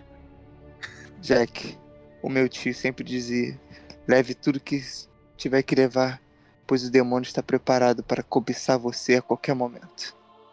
Então, É, Tenho mas certeza que seu tio não falava isso, não. Com certeza absoluta que ele não falava isso. eu também, mas tudo bem. Além de que, se você for levar tudo ao pé da letra do que seu tio fala, você ia ter que fazer as coisas, meu rapaz. olha, eu ouso dizer que ele tinha uma secretária. Eu ainda acho que ela, era ela que escrevia, mas vamos deixar isso pra lá. E diria que ela também parece mais inteligente da parte dela. Enfim. As letras eram muito bonitas. Qual a idade dela? Não É a sei. garota que ele salvou no navio. A que Ah. deu um fora nele inicialmente, depois que ele ficou careca, ele conseguiu ganhar o charme. Lembro, lembro, lembro. Foi ela. Chloe. Chloe. Chloe. Isso aí. Caraca, essa é antiga. Essa Pois aí, só quem tava no navio lembra, hein? Só tem dois aqui, né? Realmente. Diferença pra dois. Ah, é só pra O Jack- disclaimer, o Gaba tá com a roupa, uma roupa que não é dele, toda chique, cara, mas toda amarrotada. Que é as inferências pra saber como ele conseguiu isso. Jack olha assim, Gabo, desde quando você se, se, se, se arruma todo assim? Então, de, desde quando? Gaba tá mascando o. Tá mascando Deixa um- ele, tá uma apaixonado. bala de melado. Dessas assim, pra disfarçar o, o bafo. Eu consegui de noite. Gaba, Gaba, você. Eu vou ter que contar pro Papa. Tá trabalhando com o Google Boy. O Gaba tá alcoolizado. Ele olha assim, quero ver você resolver isso aí com o Papa. Certeza que tava trabalhando com o Google Boy. Certeza. Pelo menos o Papa vai ter uma fonte de renda nova, se for assim. A rota que vocês vão pegar vai ser uma rota de trem até uma cidade próxima. E aí depois vocês vão precisar ir de carro. A gente Tem pede um uma- Uber. Vocês podem pegar aluguel de carro pela, pela agência. Aí. Ou se quiser pegar, sei lá, um, um carro que vocês já tinham perto de Chicago pra contratar algum motorista. Também pode ser. Alguém tinha um carro perto de Chicago? Falta que o Morgan faz. Em Chicago, no caso. Hum. Em Chicago. Alguém tem um carro em Chicago? Só pra Calma gente aí. saber. Acho que era só o Morgan. Cara, a Acho gente que tem. era a gente- é mais, do- mais importante que Calma isso, aí. a gente tem contatos em Chicago, mano. A gente conhece. É verdade. A gente Cadê A máfia é nossa. Cadê os Water Dogs? É. Foram destruídos pela família São Mancini. todos mortos. Cadê a, cadê a camarada parede? Exatamente. Está Cadê a, a camarada parede? Invicta e erguida contra o capitalismo. Caralho, velho. A camarada parede é O Moro foda. Imbatível. Ah, bem, O Dindim morreu? Não, Hum, ele, não. ele virou Jordano. Isso, ele é do. Ele tá na, na família. Por isso que é bom chegar em Chicago pra fechar esses arcos. Olha. es- estamos no trem? Eu não sei, vocês terminaram de se arrumar? Já, já tô É bem, pronto. eu, Já, eu já. Já estamos no trem já. Enquanto, É, enquanto eu- eu tava carregando eu as paradas no trem, o. O Jim tava colocando aquela caixa de inflamável no trem. Eu. Eu falo pra ele assim, né? Pô, cara, garoto. Você me lembra um, um francês que eu conheci. O Gustav. Ele adorava essas coisas. Francês, Gustav. Ah, por acaso, o mesmo que fez a torre? Eu acho que sim, ele falava alguma coisa sobre isso. Hum, curioso. Nunca ouvi falar. Além do, do, do que fez a torre, é claro. É, mas Mas- é- era só essa interação mesmo que eu queria. O que fez a torre? É, não conheço não. Vocês passam toda a, a viagem pelo trem, né? Frescando, como só vocês frescam. Quando vocês, quando vocês chegam na estação, que, que vocês precisam parar, né? Antes de pegar o, o carro que, sei lá, vocês alugaram, sem problemas. Pra ir até a cidade de Chicago em si. Já tá um pouquinho de noite, já é cerca de 7 horas. O motorista, ele. Já sei, eu vou botar o motorista que o, o Morgan ele, ele contratou porque ele não queria que fosse o Rex pra ir pra família Mancini. É um gordinho com um chapéu de Ih. coco terno verde, o chapéu é igualmente verde, ele tem uma gravata amarela. Ele fala: Ah, meus amigos, venham cá, venham cá. A voz dele, uma voz tragada de mil e um cigarros. Abraça, abraça vocês, não, né? Pega imediatamente as, as malas de vocês e bota no o grande carro luxuoso. Aquele amigo de vocês. Meus pêsames. Eu vou comparecer no, no velório. Vai ser muito interessante. É o Lula, cara. Companheiros. Companheiro. Meu senhor, o, o velório já, já ocorreu. Eu falo assim pra ele. Não, não correu. Não, não Ele correu, sabe não. disso. Não ocorreu? Não, Não. Ele falou justamente por causa disso, porque ele sabe que não ocorreu. Então o, o, o Jim olha assim. Então que velório foi que eu fui? Ih, rapaz. Eu não sei não. Acho melhor ver isso aí. Acho que você está um pouco confuso, amigo. A perda de um parente é sempre difícil. Eu entendo. Vocês entram no carro. E aí começam a arrumar para Chicago, a cidade que vocês salvaram. A cidade que nunca dorme. Essa aí é outra. Quando. Calma aí, a, Hum. a, a gente tá, tá entrando em Chicago? Não, vocês ainda estão no caminho para Chicago. Ah, tá. Quando a gente estiver chegando, a- entrando praticamente na cidade, eu, eu vou querer fazer uma coisa. Então tu vai fazer em outro momento. Vai explodir a che... Porra, mano. Não, não. Segura esse Seguinte. moleque aí, mano. Cara, quando vocês estão. Vocês estão numa estrada de terra, é uma região bastante arvorada, é de noite. Tem uma lua cheia bastante grande no céu. E vocês estão primeiro escutando só o barulho do vento batendo nas, nas, nas árvores, até que vocês escutam um grunhido. É um grito. Grutural.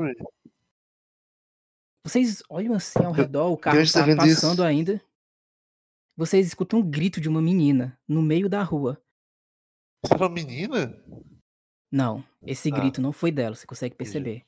Mas mais à frente, quando o carro tá vindo, vocês conseguem ver que tem uma menina, ela tá toda ensanguentada, ela tá gritando: socorro! Para o carro, para o carro! Para o carro, para o carro! Vai, Para, Não para, parem, já é tá loucos, são loucos, não parem. Cala a boca, Jim. tá. Vocês vão parar? O, o tá Gal mal espera. Mal Cara. ela na porta. Vai. Tá indo lá. Tu sai do carro, Gaba. Sai. Cara, a menina ela tá toda se tremendo. Por favor, não, não, não toque em mim! Não, não! E tu ainda escuta o grito grutural. Eu achar a direção do grito. Não consegue achar. É no interior da floresta, mas é tão alto, tão alto, que te dá Floresta? medo. Ah, eu Vocês nunca estão no meio de uma floresta. Eu quero sair do carro também. É, o que, que o Jack teria que fazer pra acalmar a garota? Psicanálise. Jack. Psicanálise. Eu, Eu saio do eu carro e vou até ela tentar acalmar. Sólido. Vou Boa. descer do carro Como é que também. tu, como é que tu acalma ela, Jack? Cara, eu venho de. Eu venho do carro assim lentamente. Calma, calma, a gente vai te ajudar. Fica tranquila. Respira. Tá tudo bem. Não somos seus inimigos. Não vamos fazer mal a você. Fica tranquila. Eu posso Quando cuidar dos se aproxima- ferimentos. Quando se aproxima dela, Jack, tu percebe que ela é uma menina. Ela é bem bonita. Ela tem tipo cerca de 15 anos. Ela tem cabelos negros. Ela tem uma pele branca também. E tu percebe que ela tá se tremendo, mas ela tá carre- carregando um punhado de tulipas brancas. E ela tá muito nervosa, cara. Tu não sabe o que que diabos pode ter acontecido pra essa menina ter ficado assim. Jack olha pra ela. É, você tava procurando flores, tentando fazer ela perder atenção em qualquer coisa. Eu, eu briguei com a minha irmã. Eu, eu sou uma idiota. Eu saí Não, de tá casa. Eu tava levando essas rosas pra ela e. Calma, calma. Não precisa pensar no que aconteceu. Só me conta, onde você achou elas? Por que você pensou que elas seriam as melhores? Eu queria pedir desculpas. Sua irmã gosta dessas tulipas? Eu, eu escutei que elas são. Que elas são adequadas pra pedir desculpas pra alguém que você ama. Vocês não Ah, querem ter essa entendi. conversa no caminho pra cidade? Vamos sair de onde tem um monstro? Calma. O Jack olha pro Alexander. Dá pra você ficar quieto? Obrigado. Ele olha assim. Fica tranquila.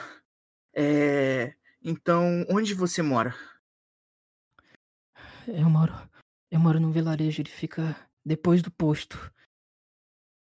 Entendi. Você tava indo. Você pegou essas flores há algum tempo ou você tinha acabado de pegar elas? Já peguei há algum tempo. Eu. E tu escuta novamente o grito. Eu olho assim pra trás, Gaba. Vamos levar ela daqui. Vem, a gente vai te levar até a sua casa. Só guia a gente até lá, tá bom? É, qual é o seu nome, Tá. jovem garoto? Mary? Mary.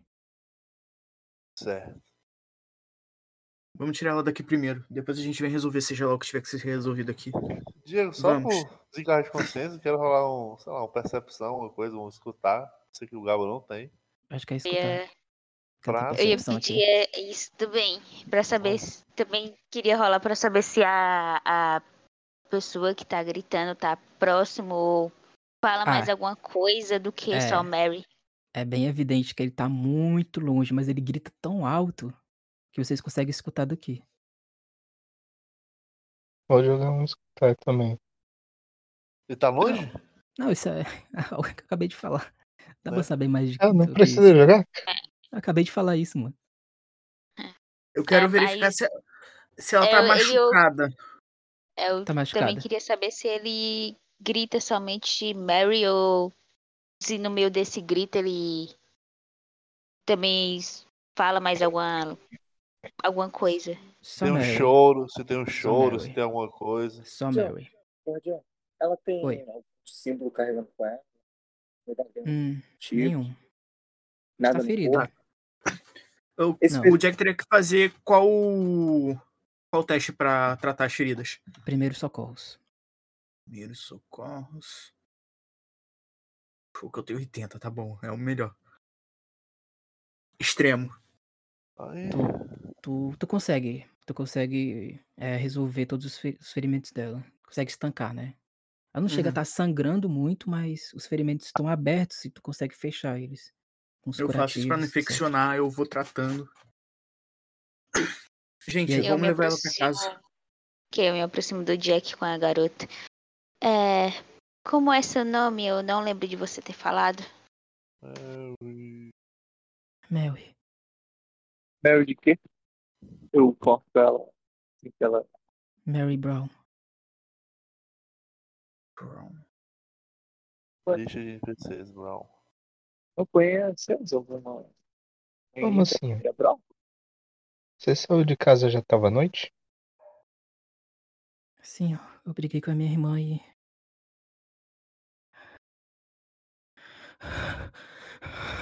Gente, vamos deixar ela tranquila e dormir pra lá. Eu tô em distância. Oi? Tu vai fazer o quê? Quando ela, quando ela começa a ter esse ataque, eu tomo um, um pouco de distância. Ela tá só nervosa, Jack. É, não, mas é reflexo da. De tempos passados onde eu ajudei alguém e ela conseguiu controlar minha mente. Não, não, não. Tu não percebe nenhuma intenção maligna dela. Parece só ser uma menina inocente. Eu olho pra ela, calma, calma, a gente vai te levar pra casa, tá bom? Vai Tá. ficar tudo bem. O motorista Fica fala. tranquilo. É, moça, tem um posto? Ela. "É, sim. Ah, perfeito. A gente compra alguns suprimentos. Tá tendo alguns problemas de abastecimento na cidade. Ah, tá, tudo bem, tudo bem. É bom saber A dessa gente tá informação. parado ainda, a gente já entrou no carro todo É, mundo. eu guio ela até o carro pra gente poder levar ela pra casa. Beleza. O motorista liga o carro. E aí vocês já estão rimando. Primeiro pra esse posto e depois pra para Chicago. Cara, a Mary ela tá muito triste ainda. Tá um pouco nervosa, mas tu acalmou ela, Jack, então ela tá mais tranquila. Vocês ficam passando pela, pela estrada, ela fica em silêncio. A noite ela tá um pouco fria, então ela também fica um pouco arrepiada também. Eu tiro o casaco que o Jack tá usando e boto em cima dela, assim, só pra ter certeza que ela não vai ficar com muito frio.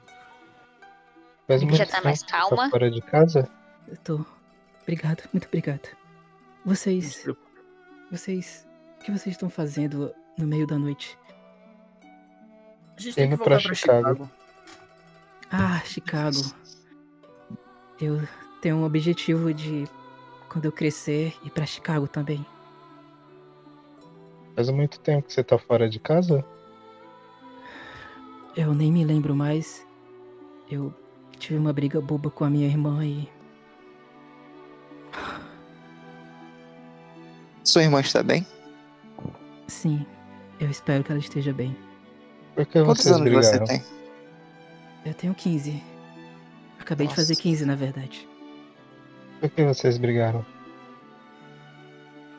Eu.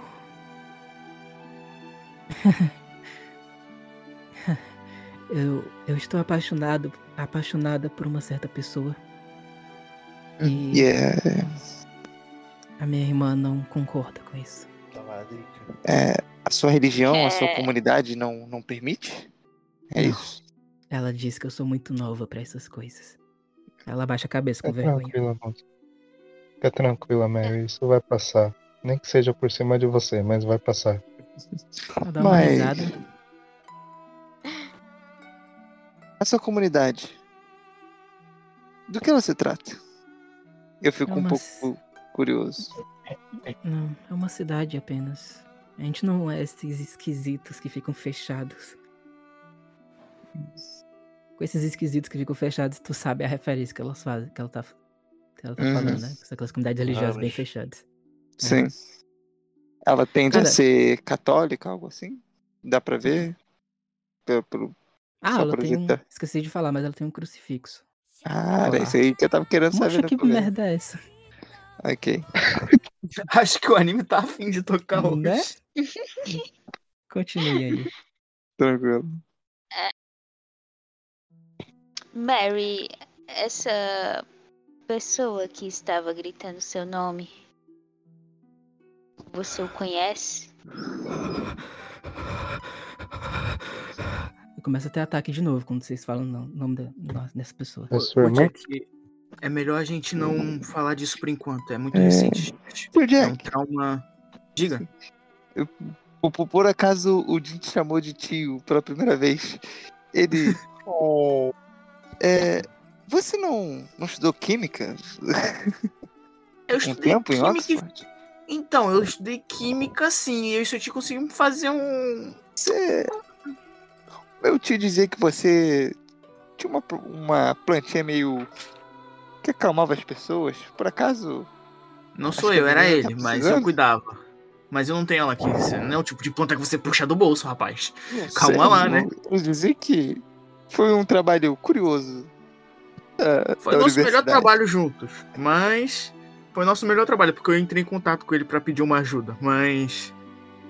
Nessa não é conversa, assim, eu não consigo puxar ela assim. Nessa Pode conversa de vocês, o, o motorista, ele. Ah, finalmente, finalmente chegamos aqui no posto. Aí ele estaciona no posto. Aí vocês veem um homem alto, com é, cabelos castanhos. Ele tem os olhos negros, ele tem tipo um óculos. Ele tá vestido daquela maneira bem rústica que uma pessoa do interior é vestida, com tipo um colete e aquela blusa xadrez. Aí ele meio que só faz uma sinalização assim pra ele estacionar bem. Fala, "Ó, Obrigado, rapaz. Qual é o seu nome? Eu. É, é Glenn. Vocês precisam de alguma coisa a mais? A gente ia fechar agora a loja de conveniências, mas. Se precisarem, a gente pode ficar aberto por mais algum tempo. Ah, Eu eu, olho- vou precisar. Eu, eu saio assim imediatamente do carro. Alguém vai querer alguma coisa? Jack? Bem, a gente poderia fazer uma listinha do que a gente pre- pode precisar. Olha, precisamos nos equipar como só personagens de RPG fazem. é isso. Traga de tudo um pouco. Vocês acham? A loja é de conveniências, bem básica, tipo alimentação e etc.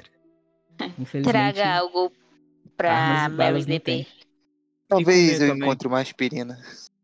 Vou perguntar. Eu posso Você acha? acompanhar vocês? Eu queria comprar algumas Claro, coisas. claro, mim. pode ir com o Jim. Claro. Pode Não, não deixa ela sair do carro. Não Você deixa dinheiro, ela sair do garota? carro. Pelo menos você tem dinheiro consigo. Eu, Ela baixa a cabeça. eu saio com ela. Não. Eu, eu, Eu olho tenho, assim- eu vou com você. Eu olho Ah, assim, obrigado, Gaba, vai, vai com as duas. Por precaução, você é um bom guarda-costas. Momentos antes da desgraça acontecer. É eu vou junto com Ah. elas também. É, eu vou ficar. Eu vou sair do carro, mas eu vou ficar olhando em volta na direção de onde a gente veio. Pra ter certeza que aquela bagaça não seguiu a gente. Não, vai azar jogar daquele jeito. Alexander, fica de olho, fica de olho nelas, Alexander. Ne... Tô de olho nela. Oi. Assim Nesse- de lado e dorme. nesse posto, ele possui algum meio de comunicação externo? Algum telegrama, algo assim? Ou ele é um posto bem assim de, de estrada mesmo? Mente estrada, mente estrada. Ok. Não há nenhuma guarita policial, nada do tipo? Não, não. Ok. Eu, eu chego próximo ao, ao recepcionista da loja de conveniência e falo: Aí vocês entram, né? Sim, tá, sim. vocês entram e o, fica o Glenn e mais quem no, no carro? Eu fiquei no carro olhando o caminho que a gente, da, da onde a gente veio. Fiquei Ah, olhando pra ficou aquela tu, né, direção. Tá. Aham. Fica, fica o Jack, o motorista e o, e o Glenn. Aí quando tu entra, é, Jim, Sim. tu entra na loja de conveniências, aí tu vê um cara muito alto, cara é muito parecido com o outro. Ele tá de trás, né, da, da banquinha de. Como é que é o nome daquela caixa Não é caixa registradora Balcão. dessa É, época. é mas é balcão. tipo aquele balcão que tem a, as moedas pra troco, etc. Hum. O cara, ele não tem óculos, diferente do Glenn. Ele é, é muito alto, tipo, deve ter uns dois metros. Ele é magro. Ele tá só vestindo uma Uhum. camisa social branca. Ele tem olhos negros e ele é careca. Aí ele recepciona vocês com muita graciosidade. Ele fala, "Ô, boa noite. Atrás dele, isso é bem perceptível pra ti, Jim, tem Uhum. várias velas acesas. Tem um quadro de uma pessoa. Na verdade, tem um quadro que tu pode perceber que nesse quadro tá essa pessoa que tá na tua frente, Uhum. tá o Glenn e tá uma outra pessoa. E tem uma grande estátua de Nossa Senhora também, ao lado dessas várias velas. Aí ele Ok. recepciona vocês com muita graciosidade. Cara. Boa noite, senhores. O, o ele é muito bom de lábia. Ele tem- tenta tem sempre conversar com, com as pessoas com que ele se encontra. Ele fala, boa noite, querido. É, esse noite. posto é um posto de família, aparentemente, né? É, sim, sim. Ah, Deu pra perceber a semelhança entre, entre vocês. Ah, Cara, obrigado. É, poderia me, me ajudar com uma informação? É, você sabe me dizer se a patrulha policial passa por aqui frequentemente? Ou se já passou ou vai passar? Rapaz, ela acabou de passar. Hum, Mas ela passa cotidianamente, então em breve ela deve estar passando também. hum, ok. Tá ok. Só sinaliza que ocorreu um, um acidente, eu acho, no, na rodovia no caminho pra cá. Caso possa informar. Hum, A gente tá seguindo estrada ainda. Mas eu não pude deixar de, de notar a sua religio- religiosidade. Hã? Vocês Ah. perderam alguém recentemente? É. Ele fica com uma expressão muito triste. Tipo, tua pergunta pega em cheio. É. É esse. Aí ele aponta pra terceira pessoa que tu não, que tu não reconhece, é Jim. Esse é, é o nosso irmão. Raymond. Ele desapareceu há algum tempo e eu sempre rezo pra Nossa Senhora para que ele esteja bem. Eu. Eu não acho que ele tenha morrido, mas eu acredito que ele esteja bem. Eu tenho fé, e é isso que importa. Meus pesos, meu camarada. Cara, ele fica muito triste. A Mary, ela. Ela, tipo, dá as tulipas pra ti, Charlotte. Moça, você pode segurar? Claro, eu pego as tulipas. Aí a Mary, ela atravessa, ela, tipo, dá a volta no balcão e ela dá um abraço no cara. O cara fica surpreso assim. Não fica triste, moça. Não fica triste. Ele está bem. Ele começa a, tipo, dar aquelas pingadas de choro. Você é uma boa menina, garota. Você é uma boa menina. O que, que vocês vão comprar? A Cara, Mary eu abraçar. me- Eu olho pra Mary e, e espero ela escolher alguma coisa pra ela. Eu, eu me, me- me emociono um pouco com a cena. Faço um sinal da cruz em respeito ao, ao luto dele. E vou começar a procurar um pouco dos suprimentos que, que a gente pretende ter. E, e falo pra, pra Charlotte, deixa que essa eu pago. Enquanto Eu- isso, Mestre, pode falar, Charlotte. Eu. Eu chego mais próximo a Mary. Entrego pra ela novamente as tulipas. E digo pra ela baixinho, próximo a ela. Sabe? Eu também tenho alguém no meu coração que se meus irmãos descobrissem iam ficar extremamente bravos. E olho pra Ah. ver a reação dela. Ela dá um sorriso. Ela fala, é muito bom eu achar uma pessoa que é parecida comigo. Obrigada, moça. Talvez Renato. possamos dividir mais algumas coisas sobre isso. Falar sobre corações machucados ajuda a consertar um pouco. Com certeza. Enquanto isso, do lado de fora, tá você, né, Jack? Exatamente. Ô, mestre, E o, o Galo também, Jack, o Galo carro. Ah. Jack, tem alguns tiques que o Glenn tem que te parecem bastante peculiares. Faz um teste de psicanálise. Aqui, cadê? Psicanálise. Sucesso. Ele tem um traço esquizofrênico, mas é bem controlado. É bem controlado. Percebe que ele tem alguns tiques, principalmente quando ele vai tirar, né, a, a mangueira pra colocar no carro. Mas tu percebe que o cara conseguiu controlar isso com algum tratamento pessoalmente. Mas esse Agora tique é bem perceptível pra ti. Já tem uma coisa pra anotar na minha lista. Ele puxa um caderninho assim. Cuidado com. Aí ele bota o Glenn. É... é esquizofrênico. Não por ser esquizofrênico, mas porque talvez possa acabar perdendo o controle. Ele olha assim, ele chama o Gaba. Gaba, vem cá. Ô, Oi, oi, Jack. Tá vendo- com o chapéu assim em cima do rosto, ele tira, ele tá com a olheira e ele. Oi. Ele dá uns tapas assim no seu rosto, acorda. É, tá vendo aquele cara ali? Fica de olho, só fica de olho nele, não faz nada. Mas Oi. não se preocupa muito. Ele tem uma coisa chamada esquizofrenia. É, às vezes ele Contagio- pode ter surtos. Contagioso? Hã? Não, Passa? você nasce com isso, fica tranquilo. Você nasce com isso normalmente, fica tranquilo. Tá. É, parece bem controlado, mas ele pode ter surtos e eu, eu duvido que esquizofrenia seja algo 100% controlável. Então, fica de olho porque ele pode ter um surto a qualquer hora e eu não sei como ele se comporta 100%. O Glenn é bombadão, Diego? Não, Também. Cara, ele vai pegar, né, a, mangueira e ele vai colocar lá no carro. Ele fica olhando assim, bem assustado.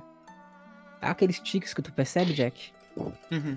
Por alguma razão, Jack, quando ele olha pra dentro do carro de relance, cara, a- o rosto dele fica branco. Ele meio que dá um tapa no carro, e aí tu percebe, Jack, que ele meio que tirou uma teia de aranha que tava no carro. Mas ele olha de novo, ele fica muito assustado. Aí ele tira a mangueira e ele simplesmente corre pra dentro da loja de conveniência, desesperado. Eu sigo ele pra dentro da. Eu falo, Gaba, já volto. E sigo ele pra dentro da loja pra ver o que aconteceu com ele. Como psicanalista, eu fiquei bem intrigado com essa reação assim do nada. Enquanto isso, vocês que estão dentro da loja de conveniência só veem o Glenn abrindo a porta desesperado, coçando a cabeça e entrando num- num- numa salinha que tem mais adiante. O. Falando o nome né, do cara, o Al, Alfonso, ele olha assim e fica. Acha estranho. Glenn! Aí ele se aproxima assim da porta, ele bate nela. Glenn? O que, que será que deve ter acontecido? Ele imediatamente vai pra frente de vocês. também. Aí ele pede desculpas. Desculpa. É porque foi numa noite exatamente igual a essa que o nosso irmão desapareceu. Então às vezes ele tem esses problemas. Mas mil Isso. desculpas. Ele não é violento, ele não vai fazer nenhum mal a vocês. Eu, eu termino Só com o irmão de de, vocês. de pegar tudo. O, o Adrian tá, tá ali próximo deles, né? Com a galera. É. O Adrian, ele, ele se. Ele se autoriza, ele ousa se aproximar do cara. Pergunta o seguinte pra ele: Ele começou a ficar assim. Depois que o irmão desapareceu? Na verdade, ele nasceu com esse problema. O nome E o que, que aconteceu com o irmão de vocês? É, isso é o que eu queria saber. Ele tinha alguns problemas com a namorada dele na cidade. Qual era o Ela nome trabalha dela? na floricultura. Qual era o nome O dela? nome. Peraí. Deixa eu, deixa eu olhar aqui no roteiro. Gente, que povo fofoqueiro a gente é. Né? Cara, quem é mais, mais fofoqueiro que investigador?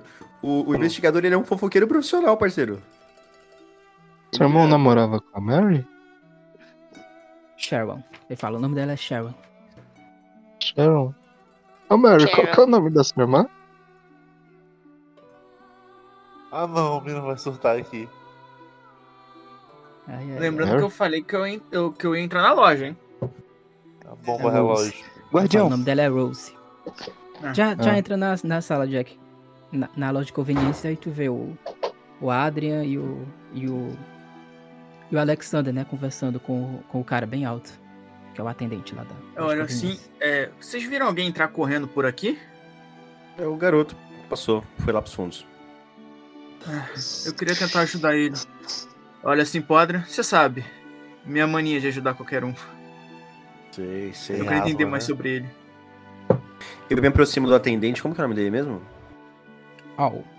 Alphonse. Alfonso. Eu falo. É Judaico? Alfonso Eric. Eu, eu falo. É, amigo. Al. É, esse aqui é o Jack. Ele é um médico. um- uma espécie de médico, digamos assim. Eu acho que ele pode ajudar o seu irmão. Pelo menos dar um pouquinho de paz pra ele. E garanto que Eu ele não vai fazer nada de mal pro seu irmão.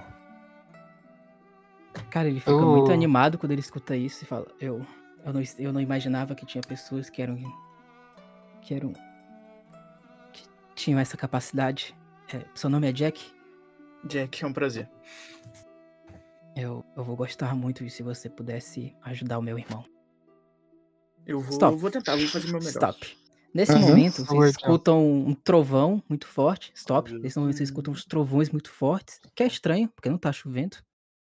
Vocês escutam um som bastante característico de uma máquina. Uma máquina de costura. Parecido com uma máquina de costura, muito forte. Ele não parece estar vindo da sala onde o. O. O. o, o, o- como é que é o nome desse dele? Alfonso. Onde Glenn. o Glenn entrou. Glenn.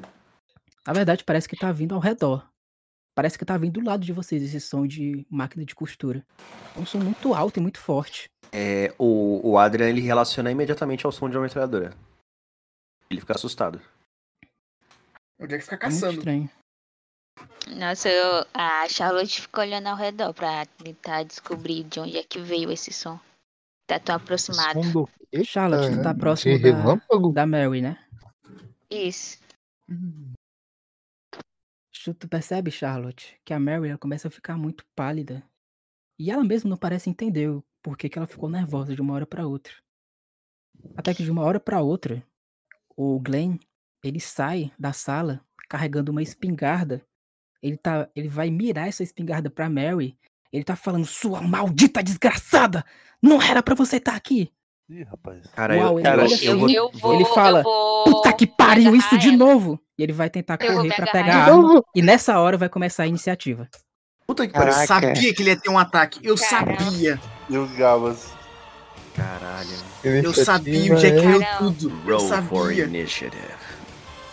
Porra, Fazer é aqui eu- no pessoas papel mesmo a iniciativa. Mano, eu não tenho um equipamento comigo. Iniciativa é só destreza, mestre? Iniciativa é o quê?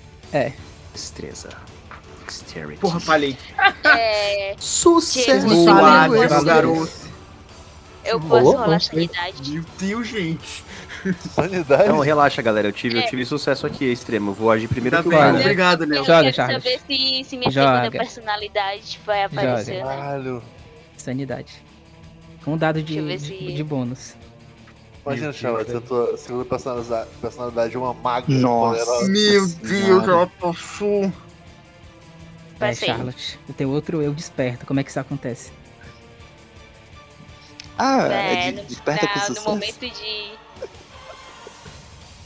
de tensão, assim que ela vê a arma, o corpo dela já. já relaciona. O corpo e principalmente a mente dela já é, relaciona com o momento de perigo. Com isso, ele desliga a maneira racional dela e liga a maneira sobrevivência.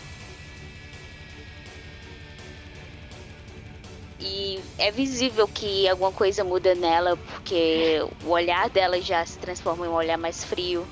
A maneira dela de se portar também já muda de delicado para para um, um- uma postura mais firme, como se estivesse preparada para atacar a qualquer segundo. A Adriana tirou 3. Aí tu joga a tua destreza aí, Charlotte. É, Ok, que não vai ser a Charlotte. É, vai ser. Qual é o nome da outra? O- Maura. Maura. Cara, a gente já viu isso O Jack acontecer? tirou 89, eu, mestre. eu, Não. eu, eu acho que eu nunca vi acontecer. Não. E aí? Joga outro, Maura. Caralho. O Jack Ela tirou é até 89, dez, mestre.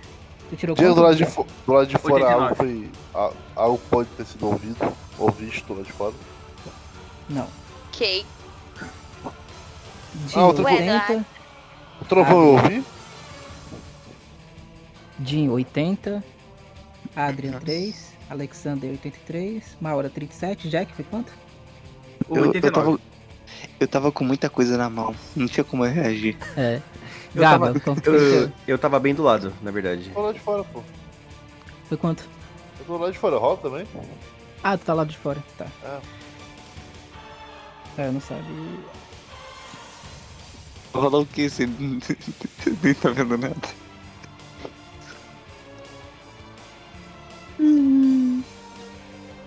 Posso, posso agir?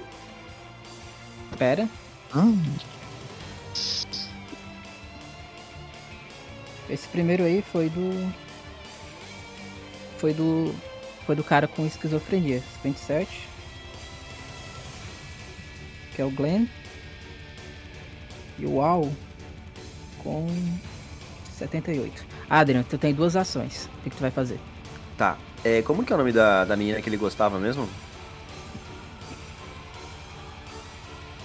Não era ele, ele era o irmão dele. É, a É o ex-namorada. irmão dele. Era o irmão dele. Ah, era, Era o irmão a dele. Sharon. O irmão dele que desapareceu. O nome é Sherry. Sharon. É... E o nome do irmão a gente tá, sabe não, né? Ele não falou. Esse irmão que tá com a arma é o Glenn. Gado. É o Glenn, mas o outro irmão que sumiu. O irmão que sumiu é o Raymond. Raymond. É uma lenda. Eu vou gritar o nome do irmão dele pra, pra dar uma confundida.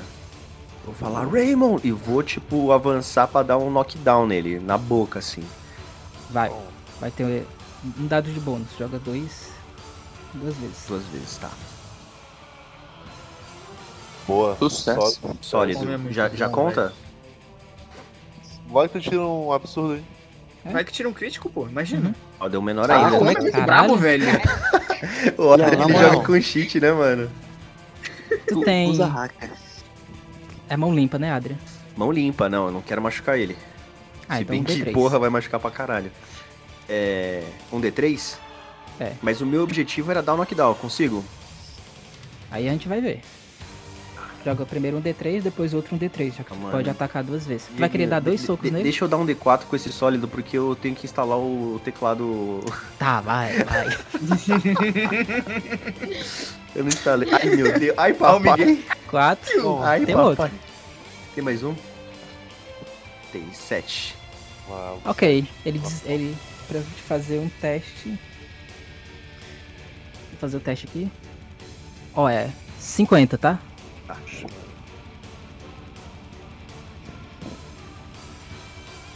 Tirar mais que 50 ou menos? Passou, Diego. É, ele passou. Ele podia desmaiar, mas ele não desmaia, mas ele fica com uma lesão. Tu vai socar ele aonde? É. Na boca. Os dois socos são na boca, um jab e um direto. Beleza. Cara, tu dá os dois socos diretos nele. Ele não chega a desmaiar, mas ele a arma. com certeza larga a arma, porque os socos foram muito fortes. E tu quebra a mandíbula dele, ele fica com a boca torta. Que pariu. Na hora, na hora que eu vejo que ele. Uma que eu- máquina. na hora que eu vejo que eu acertei. E foi, foi tipo assim, eu, eu gritei, dei um passo com a perna esquerda, assim, ó. Já me posicionei na frente dele, tipo, empurrando com o quadril a, a arma, né? E dei o jab direto, e na hora que eu vi que a arma caiu, eu já grito, Jack! O Jack. Agora vai ser a Maura. Maura, o Glenn, ele, ele tava com a espingarda, ele foi nocauteado. Não foi nocauteado, mas foi derrubado pelo Adrian. E agora tá o Al correndo pra, pra banca, né? Provavelmente pra pegar uma arma também. E tu sabe que o alvo é a Mary. O que que tu faz? Eu vou em direção a. ao. ao que vai pegar a arma e me jogo pra cima dele. Vai, joga luta. Pode ser força também. Seria mais força ou luta, a tua ideia? Eu Passa. Ah não, ele pode fazer. Ele pode tentar fazer destreza, só que a destreza dele é 60. Diego, não subestime, Diego. Você sempre que subestima esses personagens, eles se dão bem. ah, obrigado. Aff. Derruba ele, Maura. Como é que Que derruba ele? eu. A, a Maura, assim que vê que o outro tava correndo pra pegar alguma coisa por detrás do balcão, a reação dela é voar em cima dele. Ela vai com tudo, ela nem pensa como é que. que vai fazer, ela somente salta. Nem liga se vai se machucar ou não. Ela só quer derrubar ele. Tu imobiliza ele, pulando pra cima dele. Ele fica gritando: "Me solta, sua desgraçada! Eu tenho que matar essa desgraçada ali! Ela não deve viver! Isso ele mirando pra Mary.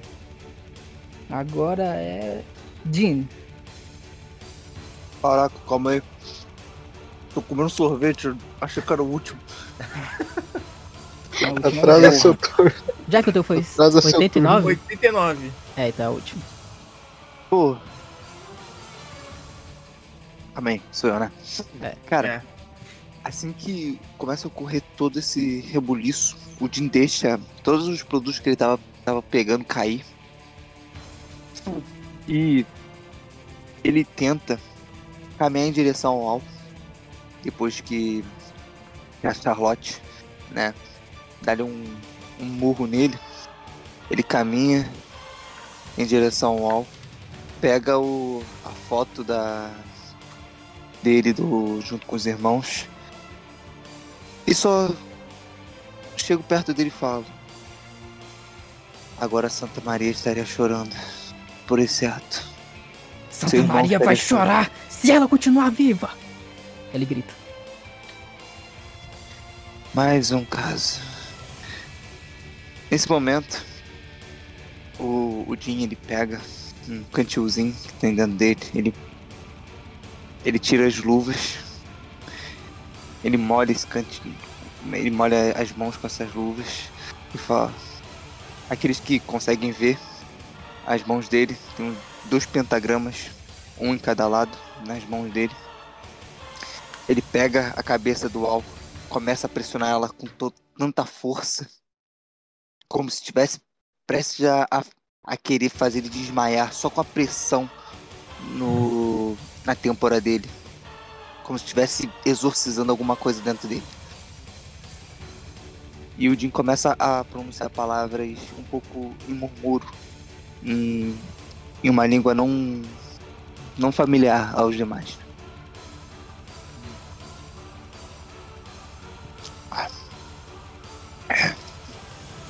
Nisso, eu quero lançar um ocultismo Pra para ver se para determinar se o que eles estão tendo é simplesmente um surto coletivo ou algum tipo de possessão. Vai, faz.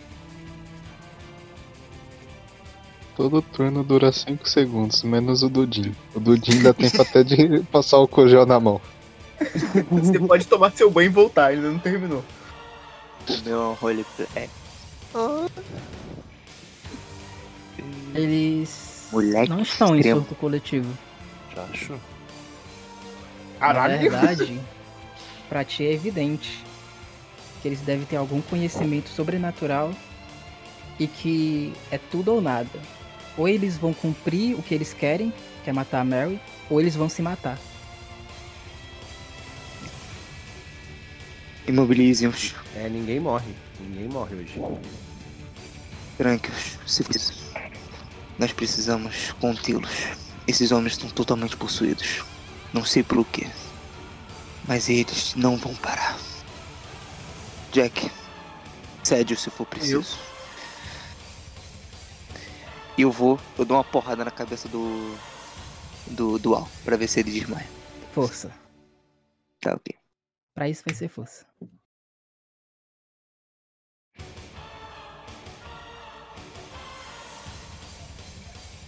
Oh, Consegue. Ah, cagada. Ele desmaia. Ok. Agora. Assim que ele desmaia, eu, eu tento pegar alguma coisa Não, pra tá bom. amarrar ele. Tá bom. Tranquilo, desculpa. Ale- Perdão. Alexandre, O cara levou seis anos jogando, mano. né? Eu vou em Chicago, O cara tá pego minha sedento. mala e volto. Tá sedento pro roleplay. O Gaba renasceu, irmão. Vai fazer o quê? Então, mestre, o, o Alfonso tá caído, né? Desmaiado. E o Glenn tá meio tonto. É. Eu vou pegar minha posição aí. Eu tô perto, dá pra me atacar o Glenn corpo a corpo? Tá. Então eu vou pegar alguma coisa dura. Esteja perto. E vou descer o porradão com essa coisa na cara dele. Só Ah, faz mimimi, porra. Ai, coisa Cadeira. dura. Uma cadeira. Pegue a minha carteira. É o quê? Minha carteira. Cadeira. Ah, Valeu, Uma cadeira? velho. Então tá, eu vou descer a porrada com a cadeira na cara do cara. Vai, um D6. o, F, é, o WWE. Ah, não precisa jogar o. Ele tá. É. ele tá desnorteado já. Alvo fácil. Tu mata ele. Caralho. E morreu. Mata ele. Ah, tu vê que que o, a- que o Alexander acabou de matar o cara. Eu já já berro. Cara. Falo, não! Porra! São, querido, vocês Então, são muito agressivos. É, Quando- eu, eu Acontece. acho que Ah, você pera, dormindo calma. eternamente agora. Calma. Então, quando isso acontece, Ai, Deus. quando o cara morre, o Jim tinha falado, né? Quando o cara morre, vocês escutam uma máquina de fazer costura ao mesmo tempo em que o som dela começa a ficar mais e mais alto. O ar dentro da loja de conveniência começa a ficar muito frio, muito, muito, muito frio. Do nada vocês percebem que ao redor de vocês tem algumas teias de aranha, que vocês não sabem de onde está vindo. A Mary começa a ficar tremendo, ela começa a gritar. Ela começa a ficar em ataque de, de pânico, principalmente porque o frio tá muito, muito abaixo do que vocês estão habituados. Até que vocês sentem um passo atrás Ai. de vocês. Eu já pego e falo assim. Mas, Godofredo Gaba, do lado de fora, tu consegue escutar os barulhos vindos da loja de conveniência. Faz? do, saiu Vidro, do vidro táxi, na quebrando. 12 engatilhando. Uma cadeira voando. fala, ai, é caralho, eu idiota." deixo esses filha da puta um minuto sozinho, eles arrumam confusão. Eu, eu falo pro, pro motorista, espera, espera, espera, espera. O que que tá acontecendo aí, rapaz? Não, eles. É coisa de detetive. Espere. Quando de detetive. Sabia? É segunda-feira, tá ligado? Pro detetive. É segunda-feira é isso, parceiro. O Ga- O Galba tira o soco inglês da, da, do bolso e. É polícia, meu irmão. O Gaba apaga o cigarro indignado. Acabou de acender, tá ligado?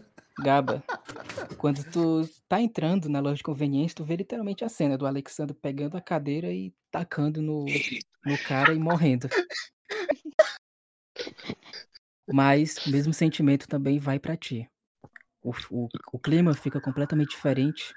Todos vocês sentem muito frio. Tu percebe, Gaba, que também tá se nascendo umas teias de aranha no- no- ao redor do teu corpo. A Mary tá se tremendo, tá ficando desesperada, entrando em outro ataque de pânico. E tu sente também que existe um passo muito denso que surge atrás de ti. Existe o que que surge atrás da gente que eu não tô entendendo? Passos. Passos, a gente Como começa assim? a escutar Atrás passos. da gente. Passos? Atrás. Como se tivesse alguém andando atrás de da fora. gente. Loja. Localizando tá, melhor do lado de fora da loja. Ah, tá. Show. O Adrian tá assustado com todo esse fenômeno metafísico que tá acontecendo. E eu falo, tipo, bem baixinho pro Alexander ouvir. Eu falo, porra, Alexander, caralho, mano, quebra a mandíbula, mas não mata, parceiro. Acontece. Deixa eu só fazer um teste aqui. Eu já, eu já, fico, fala- eu já fico assim, ó, Pode costa a costa com o Alexander. Eu já encosto minhas costas na dele assim e já fico tentando proteger minha retaguarda. Eu O- falo pro, Foi quanto? pro Alexa. 83. Boa. o Guardião, joga posso fazer uma ação? eu ainda, filha da puta. Não deu certo. Ô, Guardião, Sim. eu posso fazer uma ação quando quando eu Pode. sinto esse, esse temor? Pode. Eu vou aproveitar que, que eu acabei de, de deixar inconsciente o cara, o Al, e vou pegar aquela arma que, tá, que ele tava tentando pegar embaixo do balcão e vou dar na mão da Charlotte. Da Maura. É, Ninguém sabe É, que é a Maura ainda. pra, pra mim é É. Charlotte. Off topic.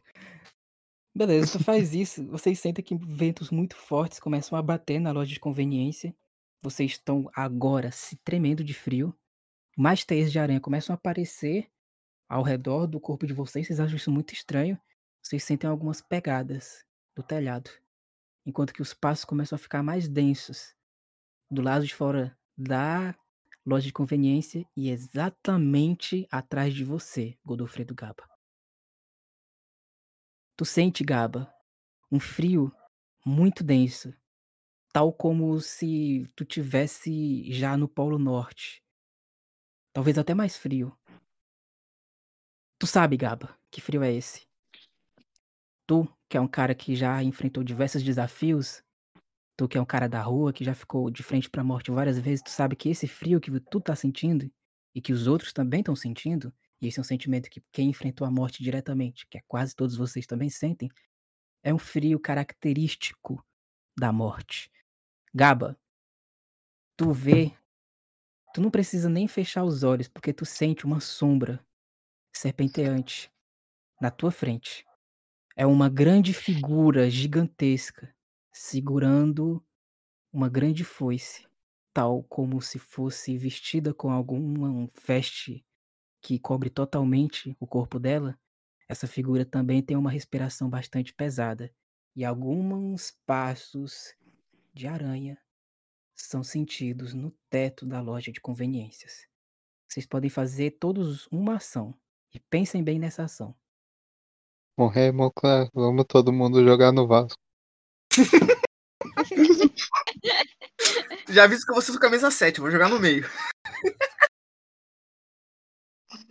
Não, ninguém vai Você morrer nessa porra, não. Ninguém vai morrer nessa Mestre. porra, não. Como que é o, o- a loja de conveniência em si? Esse, essa entrada, onde o Gaba tá e onde a figura tá de trás do Gaba, literalmente. Tem a porta onde o, onde o, o Glenn entrou. E só. Não tem janela, umas grandes Ah, janelas, sim, não tem, tem, nada? tem, tem. Tem as janelas ao redor da, da loja de conveniência. Mano, o Jack olha assim. Alexander, a cadeira, arremessa numa janela pra gente poder pular. Mano, Que cadeira. que, que cadeira. você quebrou na cabeça do filho da puta ali, mano. Não tem mais cadeira, eu vou jogar os pedaços de pau. Eu pego os pedaços de pau do chão, mestre, e jogo pela janela. Tá, essa é a ação da Alexander, a ação do Jack já foi, a dos demais. Fala. São ok, eu É, achei que era eu tem, tem, tem umas É perguntas um, aqui. foi uma pistola ou foi um rifle? O que foi, Jim? Não, é. Eu, eu falo, Jim. Você, você que tem que me dizer o, qual era a arma, porque eu não sei. Quero saber como é que tá o nosso, o nosso ambiente, o que, que tem ao nosso redor. É uma, uma loja de conveniência que tem prateleiras. Uhum. Que tipo de produto tem? Tá escuro aí dentro? Tá escuro agora, são produtos alimentícios. A menina tá com os olhos revirados, tá com o cabelo Não, voando, ela tá com muito levitando. medo. Ela tá com muito medo. Ela é uma menina normal com muito medo. Tá bom, guardião, se liga. Hum. Assim que eu, que eu passo outra espingarda na mão da, da, da Charlotte, eu dou a espingarda na mão dela falo. Assim que ele ficar distraído, atire. Eu, Eu me levanto, olho pra ele. Eu não sei usar isso. É um negócio que o Gaba tá na frente dele. eu, eu me levanto de trás do balcão, olho pra, pra essa criatura que tá atrás do Gaba Tu vai olhar? e. Eu, eu, eu tô olhando já. Eu já tô olhando. Ah, tu vai olhar? Deus o tenha. Você olhar. vê a figura da morte, Jim. Você vê uma grande figura alta, vestida em um grande manto negro. Não dá pra Ceifeira. ver o rosto dela. Um grande ceifador. E tu percebe que agora descendo da do descendo da do teto até o momento onde ela desce para também ficar visível em uma das paredes Hum, frontais da loja, uma grande gigantesca aranha, a qual começa a liberar do seu próprio corpo várias outras pequenas aranhas. Essa aranha, ela tem seis olhos, três em cada lado. Cada um desses olhos, eles têm um vermelho negro denso. E a entidade que está de trás do Gaba, que tu tá olhando, simplesmente fala: Mary, você não deveria estar aqui. Faz um teste de sanidade. Vou me apresentar Tá pro ceifador Todo mundo, assim, na verdade, todo mundo. Porque Ai, todo cara, mundo vou, vou me, cara, vou me apresentar pra morte. Pool, Deadpool. cara, assim que, que eu, eu começo a olhar pra ela, aí. eu vou abrindo o, o meu paletó que eu tava segurando. Eu vou. E eu começo a meio que ficar um pouco. a mostrar um pouco mais o meu corpo. E aqueles que estão em volta de mim Ai, conseguem Cara, tá ver. Ai, Não, Adriano. conseguem ver diversas runas marcadas no meu corpo. Caralho, mano, isso é o. É o Dean. Dean Winchester barra Constantine barra. Exatamente. Esse aí. Vamos lá, deixa eu rolar aqui o, o bagulho. Calma aí que eu me fudi, galera. Tu vai. Tá insano, Adriano. Blá, blá, blá, blá, É, blá. Me fudi, famoso me fudi de verde e amarelo. Joga um E me D10. fudi também. O que tu Me jogou fudi. Poder? sanidade Sanidade, rolou aí? Eu não vi. Ah, é. Joguei poder? Não, Não, eu o, o Ah, Jim o jogou poder. Você passou o Alexander. E eu Joga não um tenho D10. sanidade. Um É D10. só clicar no Dieguinho. seu sanidade, Matheus. Eu não Quatro. tenho sanidade. Matheus, como que você não tem sanidade? O sanidade Paranoia. fica. Paranoia. O investigador sofre paranoia severa por um D10 rounds. Joga aí um D10. O sanidade é do lado do sorte, Matheus. Eu sei, galera. cara, mas o, o meu não tem, não tem nenhum valor. Você tem quanto de. Tirar dois, é hein, poder, né, mestre? É. Ah. Você tem quanto de poder? 70. Oh, 2 D10, foi mal. Você tem Não, 70 tá de sanidade. Aí, Foi então. quanto? Eita, Leozinho. 4. Eu me fudi até o final da sessão, galera. Não. Adriano, como é que tu fica paranoico depois que tu vê a imagem dessa criatura? Dessas criaturas, né? Pra eu pensar. Me dá, me dá um, um minutinho pra eu pensar. Passei. Tá. Tu queria fazer o quê, Jim? Nada, eu já, já, já, já consertei aqui. Beleza. É que ele não tinha botado a sanidade dele ainda porque ele não sabia quanto que era. Beleza. E quando, ela, quando a entidade ela fala essas coisas, a Mary começa a ficar cada vez mais catatônica. Muito nervosa. Ela fica gritando, não, não. E ela começa a ter outro ataque de pânico. Eu, eu pergunto, É, sem, sem olhar pra criatura. Vai falar. Vai falar. Guardião, falar. eu posso. Eu vou jogar a, o, a espingarda que, que um Jimmy deu pro. pro Alexander. Isso, joga pra mim, obrigado. Eu vou jogar pra ele e da minha bolsa eu vou tirar minha pistola que eu ganhei do Natal. Beleza. Eu vou perguntar pra ela, é. Então. Portador da foice, o que você quer com a garota Mary? Ele só fica em silêncio. E essa criatura, esse seu.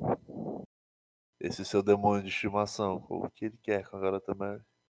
Ele fica em silêncio. É, fudeu. Cara, vocês conseguem. Aparentemente o demônio. O demônio O gosta gato- de conversar. O gato comeu sua língua? Vocês conseguem Ele não- ouvir o, que o tá Adrian. O Adrian, ele, ele senta no chão assim, ele coloca a mão nos olhos, ele fala: Ele veio me buscar, ele finalmente veio me buscar. E ele tá, tipo, balançando pra frente e pra trás, assim. Adriana, na tua cabeça, tu tá confundindo memórias do presente e do passado. Sim. Tu tá começando a ficar muito catatônico e tu novamente se lembra dos momentos da guerra. Tu se lembra do momento, tu não sabe se é verdade ou se é mentira, onde tu e os teus colegas foram foram foram invadir um acampamento inimigo. Tu se lembra de destruir o acampamento inimigo, causar diversas mortes, infligir sofrimento e desespero. Tu se lembra de tu sair do avião e matar uma pessoa completamente inocente a sangue frio. Tu sente o, a adrenalina começando a subir no teu corpo. E aí tu sente mais uma vez uma voz bastante característica. Uma voz que vem de trás de ti E essa voz ela se inicia quando vem uma grande mão, não uma mão humana, mas quase como se fosse uma mão de um dragão ou de uma grande criatura mitológica. A voz imponente fala: Adrian, você finalmente está pronto. Tu olha assim por detrás e tu vê o Purlemer do Manfred na, na roupa dessa criatura, e quando tu olha pra cima, tu não consegue ver nada, porque tu tá completamente doido agora, na realidade. Cara, Seguinte. nessa visão ainda, é, eu tenho um, um companheiro meu que ele tá usando um lança-chamas, né, pra botar fogo num, numa casa, num acampamento, assim, e tudo mais. E a fumaça, ela vai subindo, assim, pro céu. A fumaça, ela forma o mesmo desenho que eu vi da aranha. Só que, tipo assim, gigantesco, tá ligado? Como se fosse as patas da aranha e o corpo delas formando, assim. Eu tô, tipo, balançando pra frente e pra trás, assim, ó. Repetindo a mesma frase. Ele veio me buscar, ele veio me buscar, ele veio me buscar. Vou só jogar aqui uma coisa. Diego, eu vou rolar então a, o equivalente à iniciativa agora. Faz sentido? Seguinte. Quem tá perto do. do. do All? O Adrian tava perto do All, tava do lado do Alexander. Não, É, tava perto do Glenn. eu, Tava perto do All, era o Jim e a, e a Maura. eu e a Charlotte. Vocês eu- eu me- percebem que ele tá eu me- começando a gemer.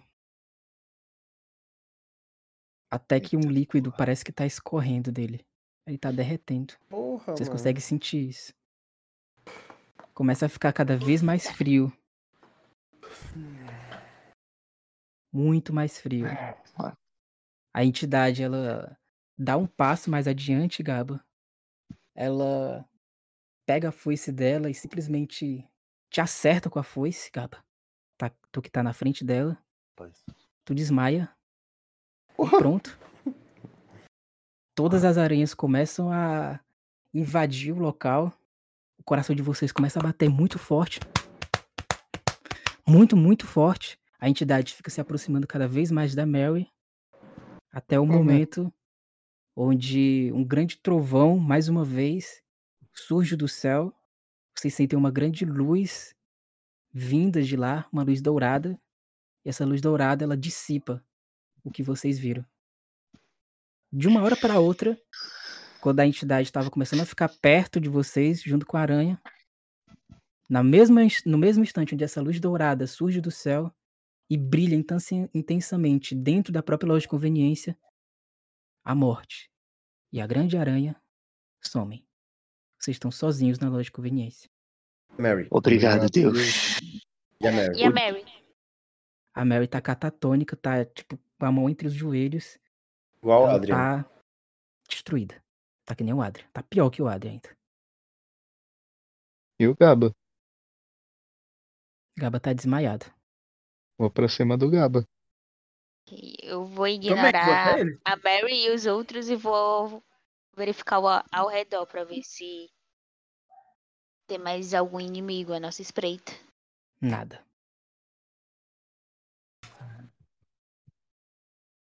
Foi O, pra cima do Gaba. o Jim vai ver se o Alf ainda tá. Virou uma poça de lama mesmo. Virou. Só tem o ossos. Só sobrou o osso do, dele? Nem, nenhum Uhum. líquidozinho? Nenhum. Ok. E a mulher? Tinha uma mulher, não tinha? A Mary. Não, uma senhora. Ou não? Senhora? Não. Não, Não. o Morgan menos. Não, era, é, eram duas pessoas. Tá. Ah, A, a porrada afetou um pouco o Gaba. Eu vou tacar catatônico. O cara Bem. mandou um destreza do nada e tirou 100. que bom que ele gastou isso já. Né? Cara, o, o Jim, ele começa a se cobrir rapidamente e ele vai em Guarda- direção a ah, guardem na memória, tá? Essa, essas últimas coisas. Ele, ele começa. dourada. Ele começa meio que a agradecer, achou que é um, um dom divino que o, o abençoou, né, nesse momento. E ele vai em direção a Mary e tenta conversar com ela. Cara, não, não- tá muito mal. Só um teste de psicanálise mais uma vez pra conseguir recuperar ela. Deixa a gente resgatar o Gaba antes, por favor. Né? Cara, ele só tá desmaiado. Tipo, não vai Não acordar. tem nem se não buraco. fizer qualquer Nem coisa. nada. É. Gente, vamos. Vamos embora. Peguem todos e. vamos Calma aí, colocar no- o Adrian tá carro. fudido ali, irmão. O Adrian. É, sim, eu vou até o Adra. Olha assim. Imaginar que você conseguiria ficar mais louco do que o normal em Adra. Puta que o pariu. O Adrian tá, tá desesperado o ainda. Adrian. O Adrian tá Você desesperado tá ainda. Ele fala: Não, ele veio me buscar. Ele, ele quer que eu machuque vocês igual eu machuquei aquela criança. Cara, eu matei, eu matei uma criança. Eu matei uma criança e tava tudo O que pegando eu tenho fogo. que fazer pra acalmar ele, pegando mestre? fogo, cara. Tem como? É psicanálise, só que o dele foi desastre. O olho estalado, estaladaço. Puta que o pariu, vocês estão dificultando a minha vida, gente. Então você já sabe. Toma um extremo. Meu Deus, o cara, o homem, o psicanalista, o Freud. Eu li pra ele e pra Mary, tá? Foi muito bom, foi muito É, o bom. Freud mais Isso doce. real. Ele rolou psicanálise em área.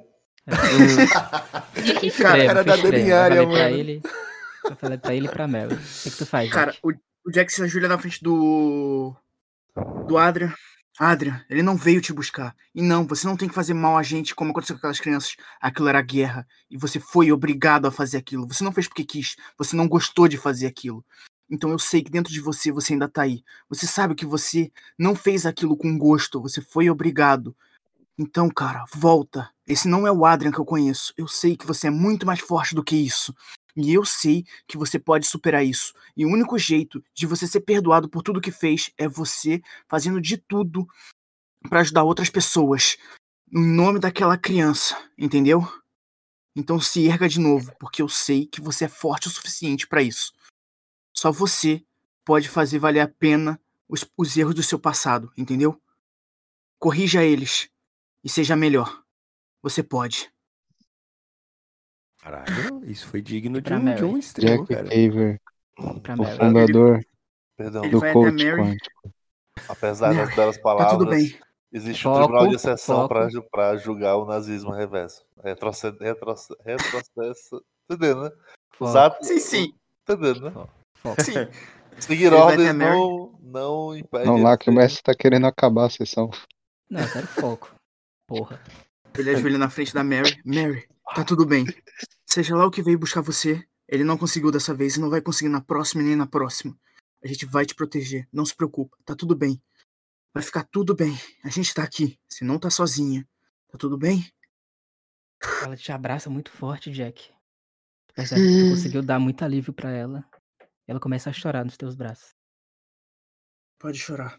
Faz Não bem. me engana. Não me engana. Bem-vindo ao Mano, nosso eu falar pra orfanato. você, Tá. eu, eu também tava, eu tava quase apontando uma arma na cabeça dela pra saber qual que ia ser a reação dos bichos, mano. Só que aí o, aí o Dieguinho falou que os Ficou bichos louco. veio buscar ela mesmo, tá ligado? Aí eu falei, não, eu não vou gastar essa ação.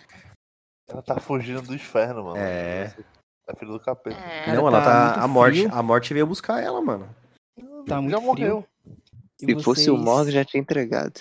Vocês têm uma decisão. Vocês vão voltar? Vocês vão seguir, né? Viagem? Puta, eu tava bebendo água, mano. Chicago. Vamos voltar pra onde a gente vai voltar. Né? Essa Vocês vão seguir viagem agora? morta. Isso. Mas Bem. assim, eu vou. Como, como foi, foi falha extrema também, mesmo o, o Jack conseguindo me levantar, eu vou sentir que eu tô com rebote ainda de tudo isso, beleza? Uhum. Beleza.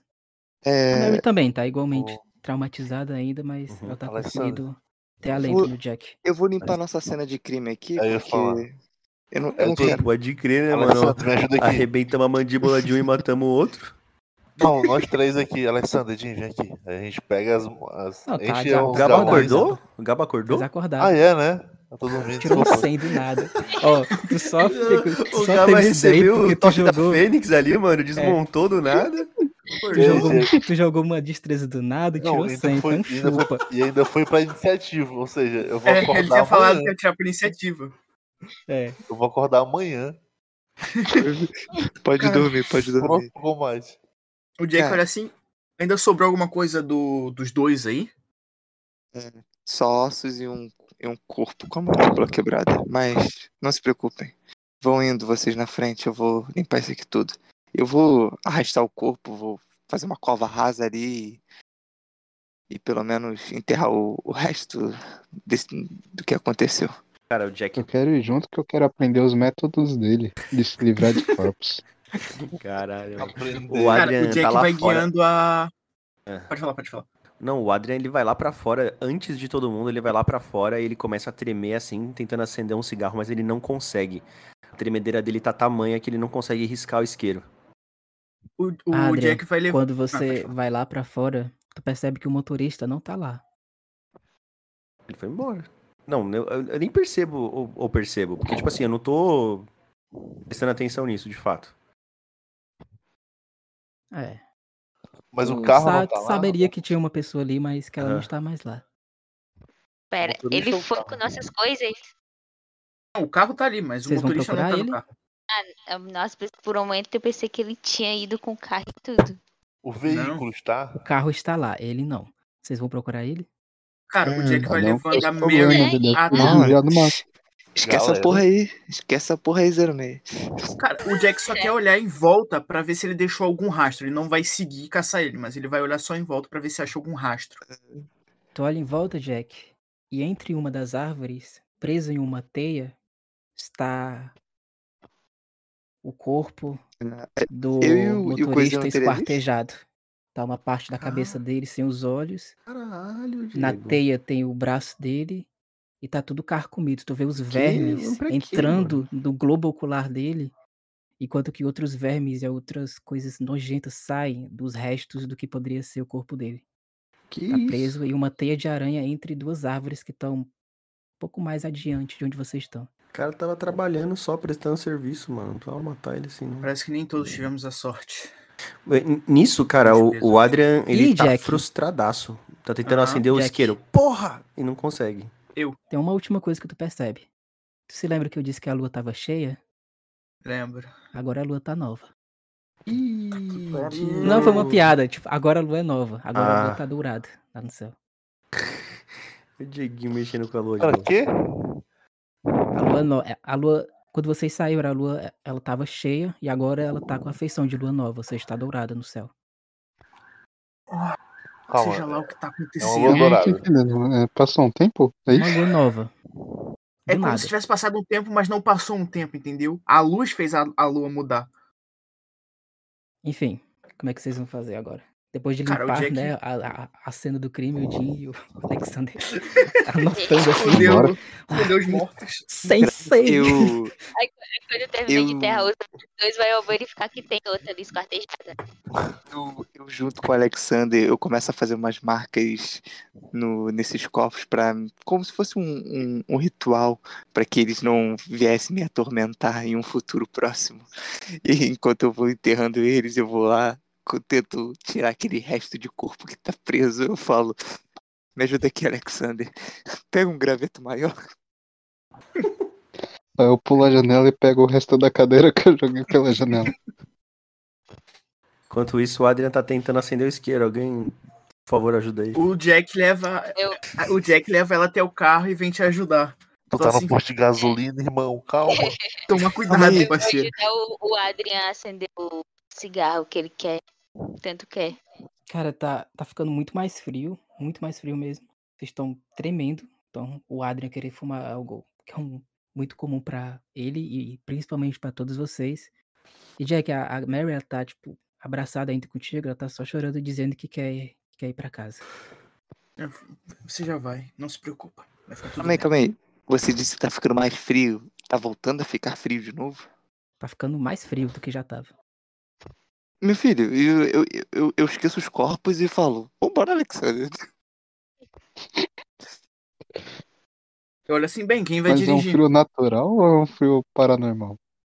Tá, é normal, ora, né? ora. Tá- Tô, eu tô, Ora, com, o ora. ci- tô com o cigarro na boca. eu, Ora, ora. eu puxo. Sem condições de dirigir, cara. Sem condições. temos um É Winchester. que eu saiba, você só manja de avião, então é melhor a gente procurar alguém que saiba de terra. Calma aí, Eu alguém, alguém conseguiu acender esse isqueiro? O Jack me ajudou. Ah, tá, porque eu ia pegar um lança-chama pra acender teu isqueiro, mas esquece. Caralho. Meu Deus. Quem Eu vai dirigir? é Ah, não, eu não tenho. Laura dirige. Então, como que a gente Eu não faz? sei. Quem sabe dirigir aqui, gente? É, Eu não sei dirigir. É, Jack, só tem um lugar que a gente pode ir, né, Jack? Você sabe. Ai, meu Deus, Bom, onde? pera aí. A gente tá em Chicago. Hum? Não, não, gente- não estão em Chicago ainda. A gente tá indo pra Chicago. A gente tá onde? No meio do mato, no meio do nada. Não, então a gente tem Na que ir pra Chicago e a gente tem que falar com a galera da máfia. Exatamente o que a gente vai fazer. Vel- Velozes e Furiosos. É, a família. Meu Deus. Eu tenho 20 de dirigir automóveis, é isso. Não, os mocinhos já, Dá, mocinhos dá. já Bem devagarzinho, mas dá, Jack. Então tá. O, O Jack vai dirigindo. Beleza. o guardião. O, Oi. o Jim, ele nota essa mudança astronômica que teve no céu? Nota, nota. Posso lançar a ciência de astronomia para determinar essa mudança? Não seria astronomia. Eita, Você sabe muito bem. não Você sabe isso muito também. bem. Não, você passa de centinho. Não seria astronomia? Não. Não. Qual é? Adria, uma luz brilhante cai do Mundo céu depois da natural. morte aparecer. Ocultismo? E a lua muda. Vai lá, po- posso lançar o quê? Um culturomitos ou ocultismo para determinar isso? Ocultismo. Tá bom. Não vai ter uma ideia exata, sucesso sólido pra dar certo. É, então não vai dar, não. Eita Meu porra! Deus, cara. Irmão, eu Um sou homem.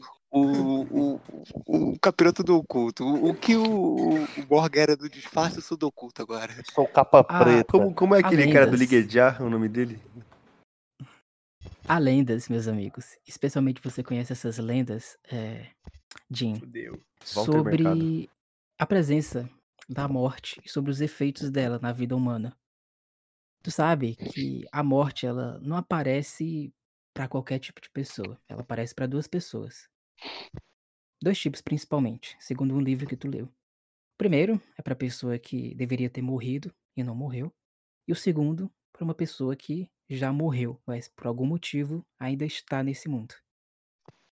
A ideia da morte está ligada a uma teoria desenvolvida por um certo místico que tu não sabe muito bem o nome, que é a teoria das teias do destino. Como, de certa forma, todos nós estamos ligados a uma teia, e quando essa teia é cortada, a gente deve abandonar essa vida. Essa teoria ela é a base para as irmãs do destino, na mitologia grega, e para diversas outras mitologias do passado. Disse que quem constrói as teias é uma grande arquiteta da vida humana e o grande motor para o próprio desenvolvimento da humanidade. Ela decide quem vive, ela decide quem morre. E um ritual esperado para controlar a morte é justamente o ritual da estrela dourada. Esse ritual consegue dissipar a morte e consegue controlar a ação da grande deusa que organiza as teias da vida. É, alguém fez o ritual, né? Bem, eu. Eu começo a ficar olhando pro, pro céu e falo um pouco em voz alta. Algo ou alguém nos ajuda hoje aqui. Alguém que sabe demais. Será? Eu falo isso em, Finalmente. em voz alta e interrompo a, a conversa e entro pro carro. Vocês entram no carro, vocês partem daquele jeito bem cauteloso, já que o Jack não tem tanta habilidade com o, com o, o veículo automotor. Saiu dando seta.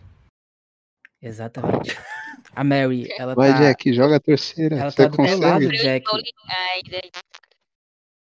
A Mary, ela ainda tá muito triste. Vocês percebem que ela tem uma expressão muito mais triste ainda quando ela olha para um rio que vocês passam. Ela dá um grande suspiro e aperta muito forte as tulipas. E depois de um tempo, vocês conseguem sair da região arvorada e vocês conseguem chegar em uma pequena cidadezinha que fica próxima de Chicago. Pequena cidade, tipo aquelas cidades de interior. Tu vê um amontoado de casas quando tu tá passando pela estrada.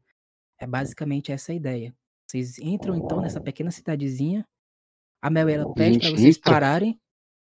Uhum, A Mary opa. pede para vocês pararem, porque a casa dela tá literalmente perto da aparente entrada da cidade. Fala, por favor.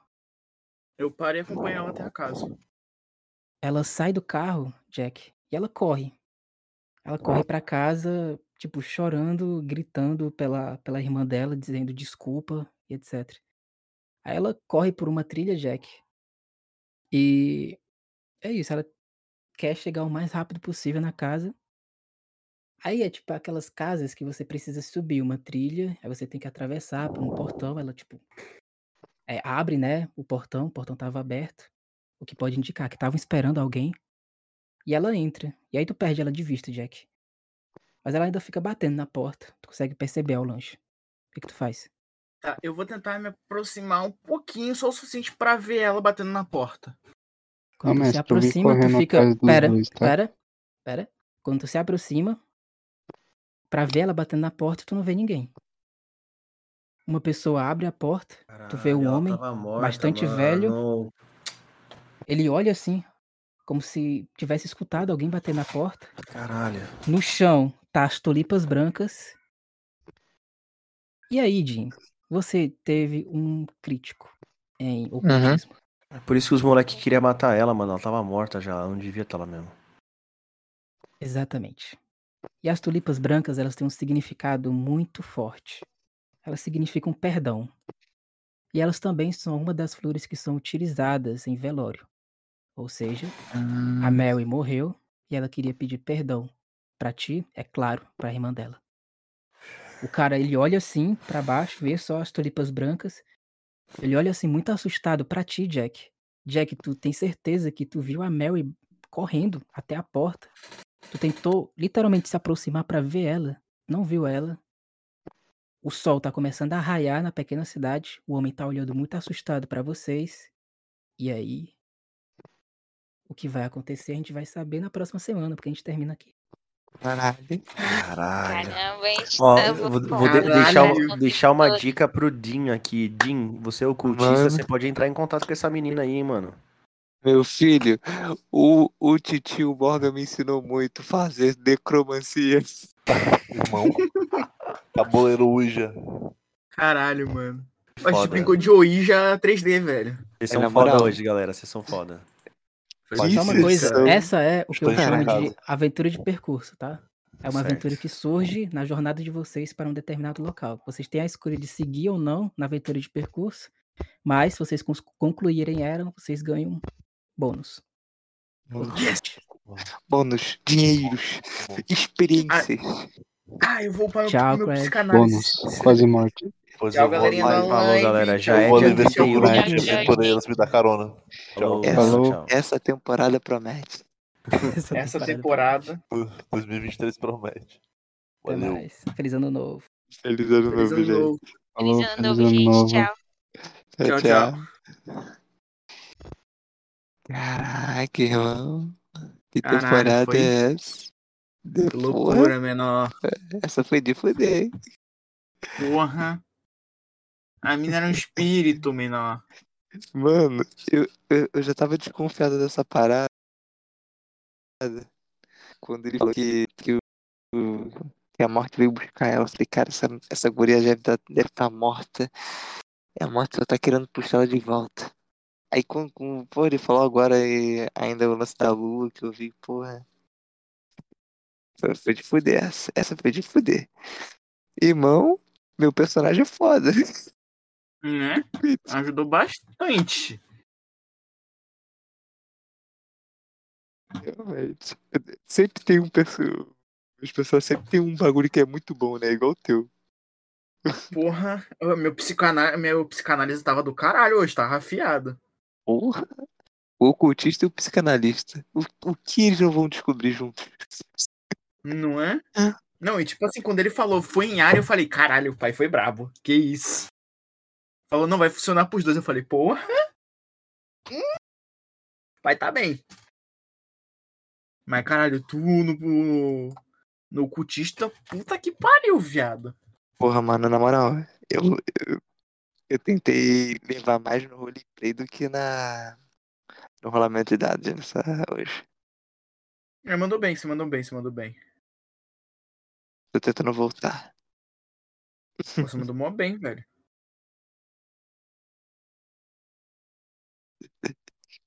Só com frade. Caralho, tá maluco. Mano, essa foi foda. Caralho, a mesa hoje foi do caralho. É, foi assim, foi simples, né? Eu achei Uhum. rápida. E, mano, foi, foi top. Deu, acho que deu pra todo mundo trabalhar bem os personagens, sabe? Uhum.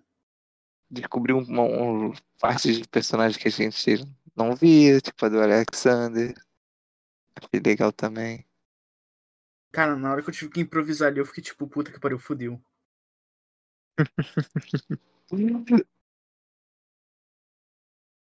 Essas horas me dá mó nervoso.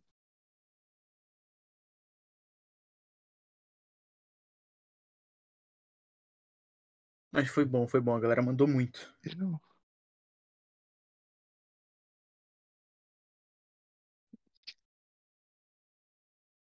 Mandamos mesmo. Ah, e, e o.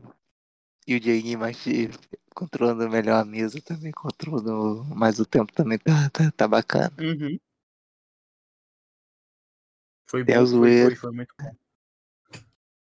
Pedindo foco na hora certa, caralho, mano. Foi muito bom. Tem a zoeira, mas. Tinha- Era controlado. Hum. Fez efeitos da morte na vida humana. What the fuck? Né? Isso foi muito doido, cara. Eu queria terminar.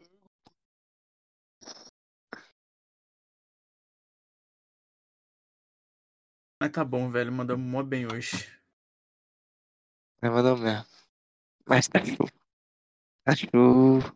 Acho que a mesa foi, foi, foi legal mesmo, foi produtiva.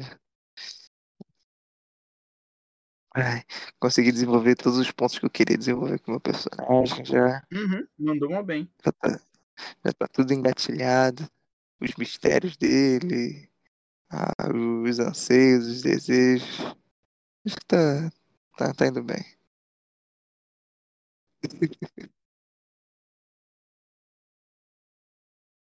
Não, na moral, É. eu vou, eu vou fazer, eu vou fazer esse personagem igual aquele meu do de Tormenta que eu fiz, lembra que era o Jacob o sortudo, Uhum.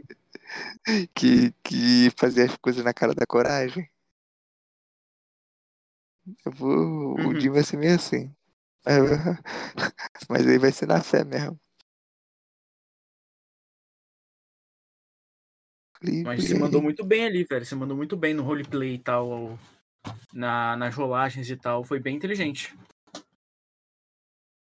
É, deu uma profundidade, né, velho? Pô, tava sedento por isso. Sedento mesmo. Muito tempo que eu não fazia isso. E tipo, até, até porque hoje eu também tô com, com surto de criatividade, né? Não é toa que eu tô inventando várias paradas do nada. Inclusive Uhum. Tô besteira. Inclusive besteiras.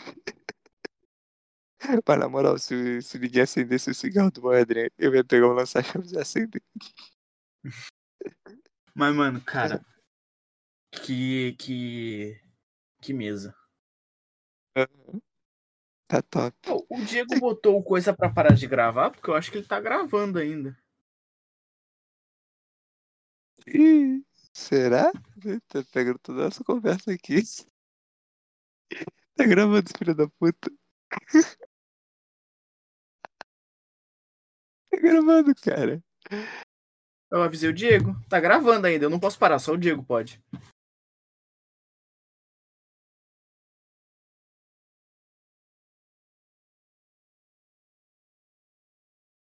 Que merda.